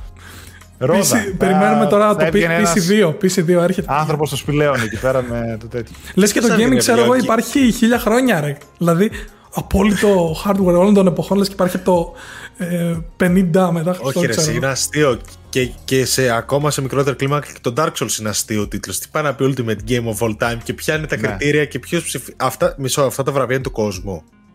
Νομίζω ότι. Δεν ξέρω αν είναι ακριβώς του κόσμου, αλλά σίγουρα. Ήταν critics choice. Ναι, σίγουρα υπάρχει μεγαλύτερο ποσοστό στο συνολικό, στον τελικό ψήφο που έχει ο κόσμος. Σε σχέση με τα Game Awards που είναι 10% ή 15% κάπου εκεί παίζει. Είναι πολύ μικρό δηλαδή. Ναι. Απλά ξέρεις τι, δεν υπάρχει λόγος για τέτοια βραβεία, δηλαδή το Ultimate Game of All Time. Δηλαδή του χρόνου τι θα κάνεις ξανά και θα βγάλεις άλλο παιχνίδι. Δεν ξέρω. Ποια κριτήρια πρώτον και μετά. Ξέρεις τι, πολλές φορές βγαίνουν κάτι τέτοια βραβεία και είναι παιχνίδια ρε παιδί μου που είναι της τελευταίας δεκαετίας έτσι και λες εντάξει ψηφίζει ποιος ψηφίζει, ο κόσμος τώρα που ασχολούνται ακόμα. Δηλαδή ψαχτήκαμε στις προηγούμενες δεκαετίες και είδαμε ότι όλα τα παιχνίδια που βγήκαν από τότε είναι καλό του Dark Souls. Ultimate Game of All Time, ας πούμε, είναι το Tetris χωρίς συζήτηση. Δηλαδή, είναι ένα πώ θα το πιάσει, πώς θα το πάρεις στο Minecraft, είναι το πιο εμπορικό. Δηλαδή, πώς μετράει κάτι τέτοιο. Και ναι. γιατί είναι το Dark Souls και σε σχέση με ποιο; Okay, δηλαδή, εντάξει, σα πονάει, πονάει ο Μιγιαζάκη, το καταλάβαμε. Ναι, ναι, έβαλες δίπλα το Pac-Man με το Dark Souls και το Tetris και λες, Α, το Dark Souls έχει καλύτερο gameplay. Δεν είναι, πρέπει να το δεις, δηλαδή. Εξαρτάται. Α πούμε, ποιο επηρέασε την κουλτούρα, ας πούμε. Όλα. Πολλά, πάρα πολλά. Ή πωλήσεις ή iconic ή. Κοίτα, εγώ αυτό που ξέρω είναι ότι δεν υπάρχει Tetris like. Sos like υπάρχει όμως. Επομένως έχουμε. Ακριβώς, γιατί δεν μπορούσε κανένας να τον αντιγράψει αυτό το πράγμα. Είναι τόσο καλό. Πάντως, like, ε, τώρα που λέμε για, για Tetris, το Tetris Effect, παιδιά, πρέπει να είναι παιχνιδάρα. Είναι, δεν το, δεν το έχω παίξει. Είναι παιχνιδάρα. Και σε όλη τώρα που πει ζήσει, μάλλον θα κάνει. Άστο, θα ναι, ξεφεύγει. Ναι, ναι. Θα το δοκιμάσω τώρα που το θύμισες. Φοβερός ήχος και έτσι όλα αυτά τα εφέ που κάνει είναι το καλύτερο τέτρι που έχω παίξει. Όσο και αν αστείο ακούγεται τέτρι, ξέρω εγώ, ή το καλύτερο τέτρι, είναι εντυπωσιακό γιατί ό,τι και αν κάνεις, αλλάζει η μουσική. Είναι από το στούντιο που μας έχει δώσει το Rez, που έκανε κάτι παρόμοιο. Ε, αλλάζει η μουσική, αλλάζουν τα ηχητικά εφέ, αλλάζει αυτό που βλέπεις, παιδί μου, που είναι φαντασμοχωρικό. Ανάλογα το πώς παίζεις και τι γραμμές κάνεις και τι... είναι πολύ εντυπωσιακό. Ε, θα πω άλλες λίγες κατηγορίες ακόμα. Best Storytelling, Life is Strange, True Colors. Διαφωνούμε όλοι σε αυτό; Δεν ξέρω ποιοι ήταν οι υπόλοιποι ναι, προτινόμενοι για να σου πω, γιατί αλλιώς το δέχομαι, αλλά πλάκα πλάκα το γκουγκλάρω τώρα. Πες εσύ, συνέχισε. Best Multiplayer Game It Takes Two. Best, νομίζω εδώ συμφωνούμε, ή τουλάχιστον θα πω ότι συμφωνώ εγώ. Ε, best Audio Resident Evil Village, από ό,τι μου έχετε πει ότι έχει πολύ καλό 3D audio. Το Village. Audio Visual Design, Ratchet Clank. Ναι, και το Returnal Audio Design. Καλύτερο. Πολύ Visual Design Ratchet Clank νομίζω ότι εδώ του ταιριάζει αυτό το βραβείο. Game Expansion επίσης ταιριάζει πάρα πολύ τον Ghost of Tsushima Iki Island. Και όμως δεν ταιριάζει γιατί το καλύτερο είναι του Outer Wilds. Αλλά εντάξει, ποιος θα το έχει παίξει, θα μου πεις. Ναι, ναι. Final Fantasy περίμενα θα έλεγες. Ε, Περισσότερο ξέρεις τι, δεν το θεωρούν τόσο expansion όσο νέα κυκλοφορία. Γι' αυτό δεν νομίζω ότι το θεωρεί ο κόσμος mm. ω κάτι τους expansion ας πούμε. Mobile Game of the Year League of Legends Wild Rift Best Gaming Hardware το PS5 Επίσης Let's go. και αυτό βγήκε Τι ναι, εννοείς, μην μιλάς τώρα Μην μιλάς ε, Όχι εντάξει παιδί μου προφανώς Αλλά θέλω σου πω ότι οι κονσόλες είναι όλες Πάνω κάτω τα ίδια ναι. Και ήμασταν πολύ τυχεροί σε αυτή τη γενιά. Δεν είχε καμιά κονσόλα έτσι μεγάλα προβλήματα να καίγονται, να γίνονται επιστροφέ. Δηλαδή ναι. κάτι drift, κάτι χειριστήρια, κάτι τέτοια ας πούμε, που παίζουν παντού. Best Indie Game Death's Door. Studio of the Year Capcom. Best Performer Maggie Robertson, η Lady Dimitrescu. Breakthrough Award Housemark. Best Game Community Final Fantasy 14. Πάμε γερά, πάμε. My boys Still και playing, girls, εδώ πίσω. Still Playing Award. Ε, Final Fantasy 14. Πάμε γερά, το σήκωσε πάλι. Εντάξει, εντάξει. Α δώσουμε και κάτι σε κάποιον άλλον. Βαρέθηκα, βαρέθηκα. PC Game of the Year Hitman 3, Nintendo Game of the Year Metroid Dread, Xbox Game of the Year Psychonauts 2, PlayStation Game of the Year Resident Evil Village. Για να καταλάβετε λίγο για να έχουμε μια εικόνα, ας πούμε, το καλύτερο παιχνίδι της χρονιάς είχε 10 υποψήφιους και ήταν Deathloop, Psychonauts 2, Resident Evil Village που το σήκωσε, Ratchet Clank, Wilder Myth, Wilder Myth, το Κάτι- κινέζικο αυτό τι είναι; Όχι, όχι, δεν είναι κινέζικο. Ε, Indie. Hitman 3, The Forgotten City, It Takes Two, Metroid Dread και Mass Effect Legendary Edition. Ναι. Ε, αχταρμάς δηλαδή, εντάξει. ο- Mass Effect Legendary Edition παίζει να βγει και δεύτερη θέση. Κάτι τέτοιο είχα διαβάσει κάπου. Μου ξεφεύγει τώρα. Εγώ, εγώ το βάζα και πρώτη, δεν τρέπομαι. Αν και έχω ξαναπεί ότι τα remasters δεν πρέπει να είναι σε αυτές τις κατηγορίες, αλλά Καλά, δεν γενικά έχει είχε μέσα. πολλούς προτινόμενους. Δηλαδή σε όλα τα παιχνίδια στο PlayStation Game of the Year είχε 6 παιχνίδια. Ναι, είχε ναι, μέσα ναι. και το Kena. Ε, Respect πάντως που είχε πολλούς. Forgotten City μέσα στα καλύτερα. Αν και ισχύει. μου βάζει Mass Effect, δεν βάζεις την Nier. Γενικά Nier δεν παίζει πουθενά. Όχι να το καταλάβω. έλατε. είναι. Ούτε το Lost Judgment, φίλε Στάθη. Εμά Καλά, οι Άπωνε μας συνομπάρουν. Δεν γίνεται, Βγείτε, εντάξει. βγείτε εσείς οι Έλα, άμεσες. φεύγουμε. φεύγουμε. Όχι, είμαστε ρηγμένοι φέτος και οι δύο. Τα δικά σας. Ναι. Ε, δεν είχε μείνει κάτι άλλο. Ε, Most Wanted Game Elden Ring το είπαμε. Critics Choice Award uh, Deathloop. Το οποίο Deathloop μια σημείωση ξέρεις τι σκεφτόμουν. Γιατί πολλοί λένε ρε παιδί μου, καταρχάς έχει πάρει πάρα πολλές βαθμολογίες σχεδόν από όλα τα, τα μέσα, έτσι, ειδικά το εξωτερικού. Οκ, είναι ένα παιχνίδι που σε κάποιους αρέσει πολύ, σε κάποιους μπορεί να μην αρέσει. Arkane σίγουρα εγγύηση. Αλλά ξέρεις τι σκεφτόμουν. Ότι ποιος είχε το μάτι να πάει πριν από χρόνια και να πει Arkane τι φτιάχνεις, το Deathloop το θέλω, πάρε αυτά τα λεφτά και το θέλω αποκλειστικό για το PlayStation 5. Άτεντε. Δηλαδή κάποιος είναι μάγκας εκεί πέρα μέσα και έχει το μάτι που να κρίνει ότι αυτό το παιχνίδι θα φτάσει να κυκλοφορήσει, θα φτάσει να πάρει πολύ καλές βαθμολογίες και να είναι υποψήφιο και για Game of the Year. Σε πόσες διαγωνισμούς, ας το πούμε έτσι, σε πόσα events. Το έχει Σίγουρα. κάνει πολύ συχνά αυτό το PlayStation έτσι να διαλέγει παιχνίδια τα οποία ρε παιδί μου τα ξεχωρίζουν από τη στιγμή που φτιάχνονται και όντως βγαίνουν πολύ καλά. Εγώ θα πω, Μιλάω το για third μεγαλύτερο, party, έτσι. εγώ θα πω το μεγαλύτερο ρίσκο που είχε κάνει, θεωρώ ότι είναι Kojima Productions. Δεν ξέρεις καν τι φτιάχνει. Μόλις έχει φύγει ο Kojima από την ε, ε, Konami, δεν έχει καν καλά στούντιο δικό του και βγαίνει ο Andrew House και του λέει έλα εδώ, ξέρω εγώ, σε εμάς να σε φτιάξουμε. Δηλαδή τέτοια Ναι. πράγματα. OK, Kojima θα μου πεις, ίσως είναι safe ότι είναι παιχνίδι του Kojima, αλλά όσους φίλους έχω που παίζουν παιχνίδια και τους ρωτάω ποιος είναι ο Kojima, δεν τον ξέρουν καν να φανταστείς. Ναι, όχι, δεν μου κάνει εντύπωση. Δεν μου Οκ. κάνει εντύπωση. Ποιος δεν Άμα το δεν, ξέρει, έχεις παίξει Metal, άμα δεν έχεις παίξει Metal Gear, γιατί να τον ξέρεις τον Kojima. Κοίτα, και ακόμα και να μην έχεις παίξει σαν όνομα, αν είναι να ξέρεις κάποιον, τον Kojima θα ξέρεις. Ναι, απλά Άντε δεν και φτάνει τον, προ- τον Miyamoto, ποιους άλλους; Εσύ, δεν δεν βγαίνουν έξω από την ε, βιομηχανία αυτά τα ονόματα. Επειδή τα βλέπουμε εμείς. δεν, ε, δεν τα ξέρει ο πολύς ο κόσμος. Δηλαδή, ας πούμε, το Vince Gilligan που είχε κάνει το Breaking Bad και το Better Call Saul, ποιος τον ξέρει; Θέλω να σου πω ότι. Κανένας οκ. δεν νοιάζεται να κοιτάξει behind the, the scenes το τι γίνεται. Ναι, και απλά δεν, είναι και, δεν έχει την απή... Δεν στο gaming δεν φαίνονται τόσο οι δημιουργοί. Δηλαδή, όσο ο Kojima φαίνεται λίγο περισσότερο ή ο Miyamoto που λες, αλλά όχι και πάλι όχι τόσο. Δεν φαίνονται, δεν φαίνονται στα παιχνίδια. Σε αυτό έχεις δίκιο, ναι. Λείπει, λείπει από το gaming και γι' αυτό καμιά φορά, αν κάποιος ξεφύγει λίγο κατευθείαν όλο το. Όχι το θεοποιούμε, το κάνουμε λες και είναι. Λείπουν οι superstars από τη βιομηχανία του gaming γιατί ένα παιχνίδι είναι μια πολύ μεγάλη συλλογική προσπάθεια που και ο director να είναι, ρε παιδί μου, δεν είναι ότι θα βγει και θα πούμε Α, αυτό το παιχνίδι είναι αυτουνού, όπως είναι ο σκηνοθέτης. Θα πούμε ναι, είναι του τάδε στούντιο, έτσι, οκ. Αλλά η βιομηχανία είναι τέτοια που δεν έχει superstars. Δηλαδή πλέον είδαμε ελάχιστοι είναι αυτοί που ξεχωρίζουν και ίσως τι τελευταίες γενιές. Έτσι, Kojima, ο Cory Barlog, ας πούμε, πίσω από τον God of War, κάνα δυο-τρει άλλοι. Ο Yoko Taro, Miyamoto, π.χ., Miyaza- αλλά- ο Miyazaki, ας πούμε, τέτοια ονόματα από συγκεκριμένα παιχνίδια, από συγκεκριμένα είδη, εκείνοι έτσι, ας πούμε, κάτι Ναι, ρε θα παιδί μου, ξεχωρίζουν. δεν Και που είναι, π.χ. που είναι το The Last of χρόνια, Us. χρόνια στο χώρο. Δεν είναι κάποιος τώρα να πεις ότι βγαίνει κάποιος και Μπράβο, ναι. παίρνει αναγνώριση. Και γενικά έχουμε περάσει σε μια εποχή που τα ονόματα πλέον δεν επικρατούν όπως γινόταν τότε στις παρουσιάσεις που είχες ακόμα και marketing ανθρω... ανθρώπους. Θυμάμαι Ήταν και Kevin μαζεμένοι Butler. τότε. Ήταν λίγο λιγότεροι τότε γι' αυτό. Ήταν, τότε Πολύ ήταν λιγότεροι. πόλεμος. Τώρα βλέπουν ότι ούτε εκατομμύρια χρειάζεται να ρίξουν σε παρουσιάσεις και δεν χρειάζονται πρόσωπα. Θα καθίσουν από το σπίτι τους, θα ετοιμάσουν την παρουσίαση. Πάρτινα, θα, έτσι κι αλλιώς θα με δουν εκατομμύρια άτομα, επομένως δεν με νοιάζει. Ναι, ρε Έτσι παιδί, λίγο απλά το- ποτέ το δεν είναι για βλέπω. την κοινή γνώμη το The Last of Us του Trackman όπως είναι το ο ταξιτζής του Σκορτσέζε, ξέρω εγώ. Δεν, δε- αυτή η αντιστοιχία δεν γίνεται σε αυτά τα δύο μέσα. Είναι τελείως διαφορετικά. Γιατί το ένα φαίνεται να είναι δημιουργία ενός ανθρώπου και σε μεγάλο βαθμό οριακά είναι έτσι. Ενώ στο gaming έχει ένα μεγάλο μέρος της πίτας, ρε παιδί μου, αλλά δεν έχει το μεγάλο. Δεν, έχει, δεν, δεν πνίγει τα υπόλοιπα. Πώς να το πω, είναι πάρα πολλά στη μέση. Άλλος του κάνει τα γραφικά, άλλος του κάνει το ένα, άλλος του κάνει το άλλο. Σίγουρα, ναι. Είναι λίγο. Α, παράδειγμα πρόσφατο, ας πούμε, και πολύ πετυχημένο πάνω σε αυτό που λέμε, είναι που βγήκανε τώρα με τον God of War και είπαν ότι άλλαξε ο director και δεν θα είναι ο Κόρη και θα είναι ο άλλος, που το θυμάμαι καν εγώ το Ε, όνομά Eric, του. Eric Williams.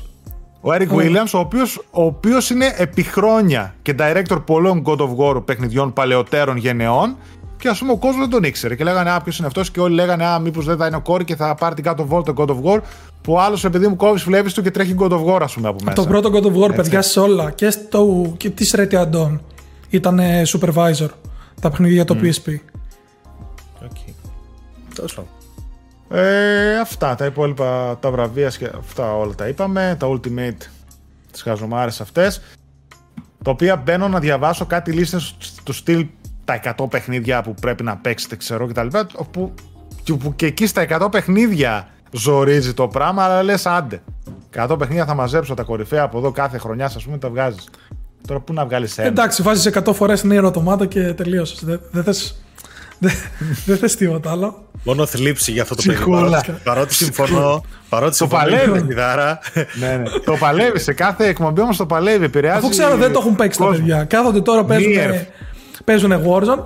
Α το Warzone, σου λέω Α το Warzone για μια εβδομαδούλα θα ξαναπέξει Warzone. Τι ανησυχείς; Γιατί ρε παιδί μου, το, Βάλε και στο, Nier. στο κοινό του Warzone στοχεύεις εσύ για τον Nier. ε. Ναι, Μπράβο. αν καταφέρουμε να κάνουμε το κοινό του Warzone να παίξει Nier, τότε θα είναι το meme, ξέρεις, που είναι στο κόσμος, μέλλον. ε, πώς ο, είναι... ο, ο, κόσμος αν όλοι έπαιζαν τον Nier ναι, οτόματα και ακρι- Warzone. ακριβώς. Ε, Αλλά λοιπόν, ναι. αυτά από νέα. Δεν ξέρω, έτσι είχε κάτι ιδιαίτερο. Ναι, έχω κάτι εγώ που δύο ξεχάσαμε. νεάκια πολύ γρήγορα. Ένα είναι από την προηγούμενη εκπομπή που ξεχάσαμε να πούμε ότι το πραγμάτα, πράγματα, πώς θέλετε πείτε, το καθυστερεί. Επισήμως πλέον για 23. Έβγαλε Capcom έτσι ένα μικρό βιντεάκι ξέραμε που... κιόλας. Ναι, υπήρχε μια φήμη. Ένα μικρό βιντεάκι που είναι, μοιάζει λίγο σαν tech demo, πολύ εντυπωσιακό. Μπορώ να πω, δεν ξέρω αν το είδατε. Και το δεύτερο είναι κάτι που έκανε πολύ εντύπωση στο, πάλι στο fighting κοινό είναι ότι η Nintendo για πρώτη φορά κάνει με συνεργασία, σε συνεργασία με την Banda Inc. το δικό της τουρνουά για Smash, για Smash Ultimate και Melee. Ε, σειρά, σειρά τουρνου, από τουρνουά που είναι ένα τεράστιο βήμα για την Nintendo γιατί οτιδήποτε projects προσπαθούσαν να κάνουν οι άλλοι συνέχεια τα έριχνε, γινόταν τα strikes διάφορα ενώ τώρα φαίνεται λίγο κάπως να πάει να σώσει το community.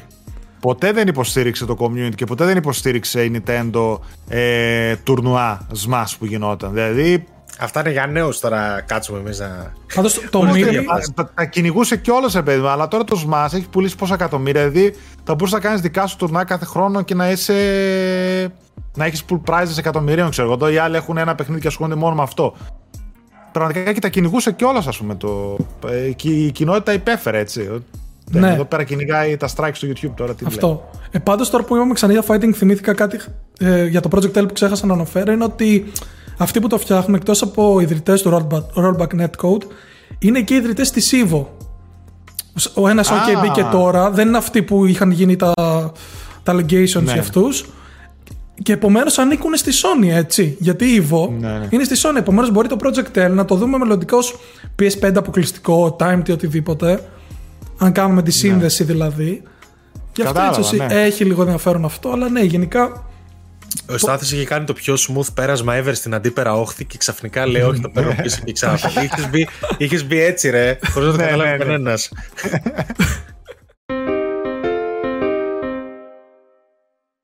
Πάμε πίσω στην Nintendo που μας πήγε να βάλει ο τέτοιος. Λοιπόν, ναι, αντιπέρα ε, δεν είχε πάλι τίποτα αντιπέρα όχθη αυτήν την εβδομάδα για Xbox και Nintendo κάτι το ιδιαίτερο. Ε, για την Nintendo έχουμε ότι τα Pokemon Diamond and Pearl, Pearl Remakes Μπράβο, ναι. έχουν γίνει το δεύτερο μεγαλύτερο Switch Game Launch στην Ιαπωνία. Όσα Και- ακόμα θα πουλάνε τα ίδια παιχνίδια ρε υλοποιητές, ρε. και γενικότερα πουλάνε πάρα πολύ. Δηλαδή και στο UK που βγήκανε νούμερα και τα λοιπά, μιλάνε εκεί πέρα και εκεί για μεγάλα νούμερα. Τι θα κάνουν ρε. Ε, νομίζω ότι ό,τι φέρει το όνομα Pokemon ρε, εσύ δεν σταματάει. Τώρα Όχι, ξέρεις και όχι, αυτά τα όχι, δεν remakes θα που σταματήσει. βγάζουν ακουμπάνε και όλο και κάποια άλλη γενιά παιχτών που τα έπαιξε. Εγώ όταν μεγάλωσα ήταν με αυτά, δηλαδή, Μικρή. Να Α- τους. αν δεν είχα Μεγα- παίξει. μεγάλωσες. Diamond. Εντάξει, Ε, μεγάλωσα. Μεγάλωσες. Α, τώρα μεγαλώνεις με αυτά. Diamond. Έπαιζα μπορεί και τρία χρόνια. Δηλαδή ήταν εποχές που okay, είχα, θα είχα ένα-δύο παιχνίδια. OK. Okay. Εντάξει, δεν μιλάω άλλο για Pokémon γιατί θα πεθάνει ο Άλεξ. Ο Βίχο, Αλλά... όχι, δεν είναι ρε. Εντάξει, κρύωσα αυτό. Με βγάλατε το γυμνό, κρύωσα. Αυτός ο Θεός καθημερινά είναι στην κόψη. Για, για την Diamond πάντως ήταν σε μια εποχή που είχα, OK, δύο-τρία παιχνίδια το DS. Πρέπει να είχα πάνω από 200 ώρες αυτήν και ήταν το, η πρώτη μου επαφή με Pokémon. Και αν δεν, αν δεν είχα παίξει, μπορεί να μην ήμουν εδώ τώρα, πραγματικά. Έτσι λίγο το σκέφτομαι. Πάντως να, πούμε εδώ. για. Δηλαδή, πώς να σου πω, να μην, είχα μπει στο χώρο. Okay, Άμα αυτό, δεν είχε παίξει 200 αυτό ώρες Pokémon. αυτό και το Nintendo. Okay, αυτό και το Nintendo. Αυτά τα Αν δεν είχε παίξει 200 ώρες Pokémon, τώρα θα είχε γκόμενα, οπότε δεν ήταν εδώ με εμάς. να μιλάει Κοίτα, Παρασκευή βράδυ για βιντεοπαιχνίδια. 8 χρονών γκόμενα, οκ, εντάξει, ήταν λίγο, ήταν λίγο δύσκολο.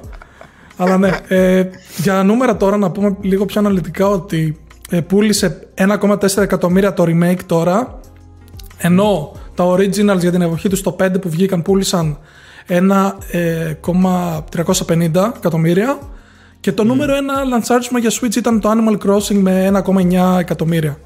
Ε, δεν το πιστεύω. Στο τριήμερο. Εντάξει, μιλάμε για πολύ νούμερο έτσι, αλλά Pokemon πράγμα. Δηλαδή δεν μπορεί κανείς να αμφισβητήσει το πόσο επηρέασαν το Pokemon, τα Pokemon και το gaming και γενιές ολόκληρες και Πάντως μου κάνει. Δεν, δεν. είναι φαινόμενο, ρε παιδί μου, στην κουλτούρα του gaming και όχι μόνο έτσι. Και τα παιχνίδια που, το παιχνίδι, μάλλον που βγάλανε αυτό το AR που έχουν το Pokémon Go, είναι το μόνο που καταφέρει και συνεχίζει να είναι πετυχημένο και φέρνει και τρελά κέρδη. Ναι, είχε γίνει και ένα Harry Potter. Ένα Harry Potter και έκλεισε πάνω στο χρόνο. Ναι. Ε, αλλά γενικά ναι. Και το Minecraft. Ένα παρόμοιο AR που βγήκανε και εκείνο νύχτα έκλεισε. Ναι, ναι, ναι. Όχι, όχι. πολύ καλή κίνηση, κίνηση, εντάξει.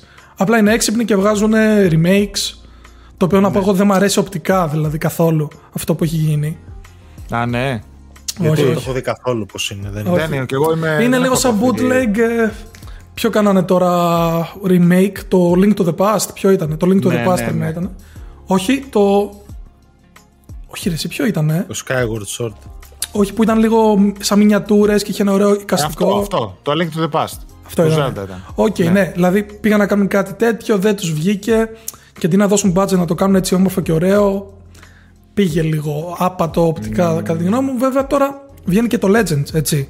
Άλλη μια μεγάλη κυκλοφορία τον Ιανουάριο για το Pokemon που είναι το επόμενο open world και καλά ή open field όπως θέλετε πείτε το Pokemon. Δεν ξέρω τώρα. Που φέρνει κάποιες νέες ιδέες. Θα το δούμε κι αυτό. Μάλιστα. Και από Xbox επίσης δεν είχε τίποτα. Ε, συνεχίζουν ε, από ό,τι είδα έτσι υπάρχουν πολύ καλές εντυπώσεις. Εντάξει και παράπονα βέβαια για το free to play κομμάτι, το multiplayer κομμάτι του Halo Infinite. Ε, τώρα περιμένουν το campaign όλοι στο Ναι, στο gameplay ας πούμε είναι ευχαριστημένος πολλοί κόσμος. Ε, είχα πει ότι το είχα δοκιμάσει και εγώ. Έχουν παράπονα λίγο με τα rewards και με το season pass και αυτά. Ε, αυτό που είχε αυτή την εβδομάδα και μου άρεσε πάρα πολύ το Xbox είναι που ανοίξαν ένα site ένα Xbox ε, μουσείο, ας το πούμε έτσι. Ε, το link νομίζω είναι Xbox Museum, κάπως έτσι. Το οποίο έχουν κάνει ένα ε, virtual tour, σου δίνει σε ένα χαρακτήρα και ένα virtual tour κάνει στις κονσόλες ε, με κάποια σημαντικά γεγονότα που γίνανε σε κάθε γενιά στην αντίστοιχη κονσόλα του Xbox. Σου βγάζει άμα βάλεις το όνομά σου, το λογαριασμό σου, ποιο παιχνίδι έπαιξες περισσότερες ώρες, πόσα παιχνίδια έχεις παίξει, το game score. Έτσι κάποια πραγματάκια ωραία για τα 20 χρόνια του Xbox. Μ' άρεσε. Όπως έκαναμε πέρυσι, εμείς πέρυσι, δεν ήταν για το PlayStation Νομίζω κάθε χρόνο κάνει κάτι το PlayStation, που βγάζει ένα βιντεάκι. Νομίζω είχαμε και ένα πιο. Τέλος πάντων, ναι, OK. Okay. Α, όχι, σου βγάζει ωραία στατιστικά, σου βγάζει άλλη φορά βιντεάκια κάνανε με τα στατιστικά σου. Πάντως αυτό που, κάνουν κάθε χρονιά για στατιστικά most played παιχνίδι και τα λοιπά. Έχει πολύ ενδιαφέρον πλέον. Το κάνουν τώρα δύο χρόνια. Πόσες φορές το έχουν κάνει. Mm. Όχι, έχει ενδιαφέρον όντως. Και με ναι, ναι, έχει, έχει. Αν και τα βρίσκω λίγο off. Έτσι. Δηλαδή, πολλοί το λένε ότι. Εγώ βρίσκω off τις ώρες που λέει στο PlayStation πολλές φορές. Mm. Δηλαδή δεν μου φαίνονται πολύ σωστές, δεν ξέρω. Εμένα μου και στο 5. Και στο, 5. 5 στο 5. Στο 4 φαινόταν ότι. Εμένα στο 5 μου ταιριάζουν. Ναι. Πάντως, ναι, ας πούμε, είχε βγάλει τις προάλλες. Πέρυσι ήταν το Royal ότι είχα παίξει 70 ώρε ενώ είχα 115 κάπου εκεί. Επομένως. Σε, σε αδίκηση. Μάλλον στο, στο Final Fantasy 14 που, που γράφει 260 ώρες. Είναι αλήθεια; Όχι, δεν με πειράζει. Όχι, Εγώ δεν ξέρω κάτι. Εγώ δεν ξέρω κάτι. Αφού σε βλέπουν, σε έχουν φίλοι όλοι στο PSN, το βλέπω σήμερα όποτε και αν είναι κονσόλα. Κλειστό προφίλ θα κάνω. Ε, περιμένω τώρα να τελειώσω το τελευταίο. Το τελευταίο. Εν τω μεταξύ, σε μία εβδομάδα ακριβώς τώρα Παρασκευή γράφουμε, βγαίνει το, το Endwalker που κλείνει όλο το σάγκα. Ωχ, του δώσα πάτημα τώρα. θα αρχίσω, θα αρχίσω και δεν μπορώ. Αλλά ναι, τώρα το τελειώνω. Αυτό. Θα σε αφήσω αλήθεια. Ναι, σήμερα βασικά έχουμε κάτι άλλο τώρα για αντίπερα όχθη. Για να περάσουμε. Όχι, ένα Όχι, απλά αυτό εγώ δεν θα πω κάτι σήμερα γιατί όντως παίζω το Shadowbringers στο τελευταίο expansion και θα το τελειώσω 2-3 μέρες. Επομένως θα επιστρέψω στην επόμενη εκπομπή. Δύο-τρεις μέρες ενώ 42 ώρες περίπου, να ξέρετε. Εντάξει, απλά, ε, απλά τα πράγματα, ναι, τόσο κάπου εκεί.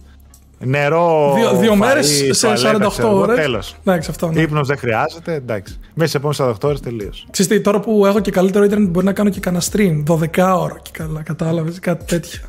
να πες το donates. Donate για καλό σκοπό. Για να ζήσω, ξέρω. Ναι, για να ζήσω.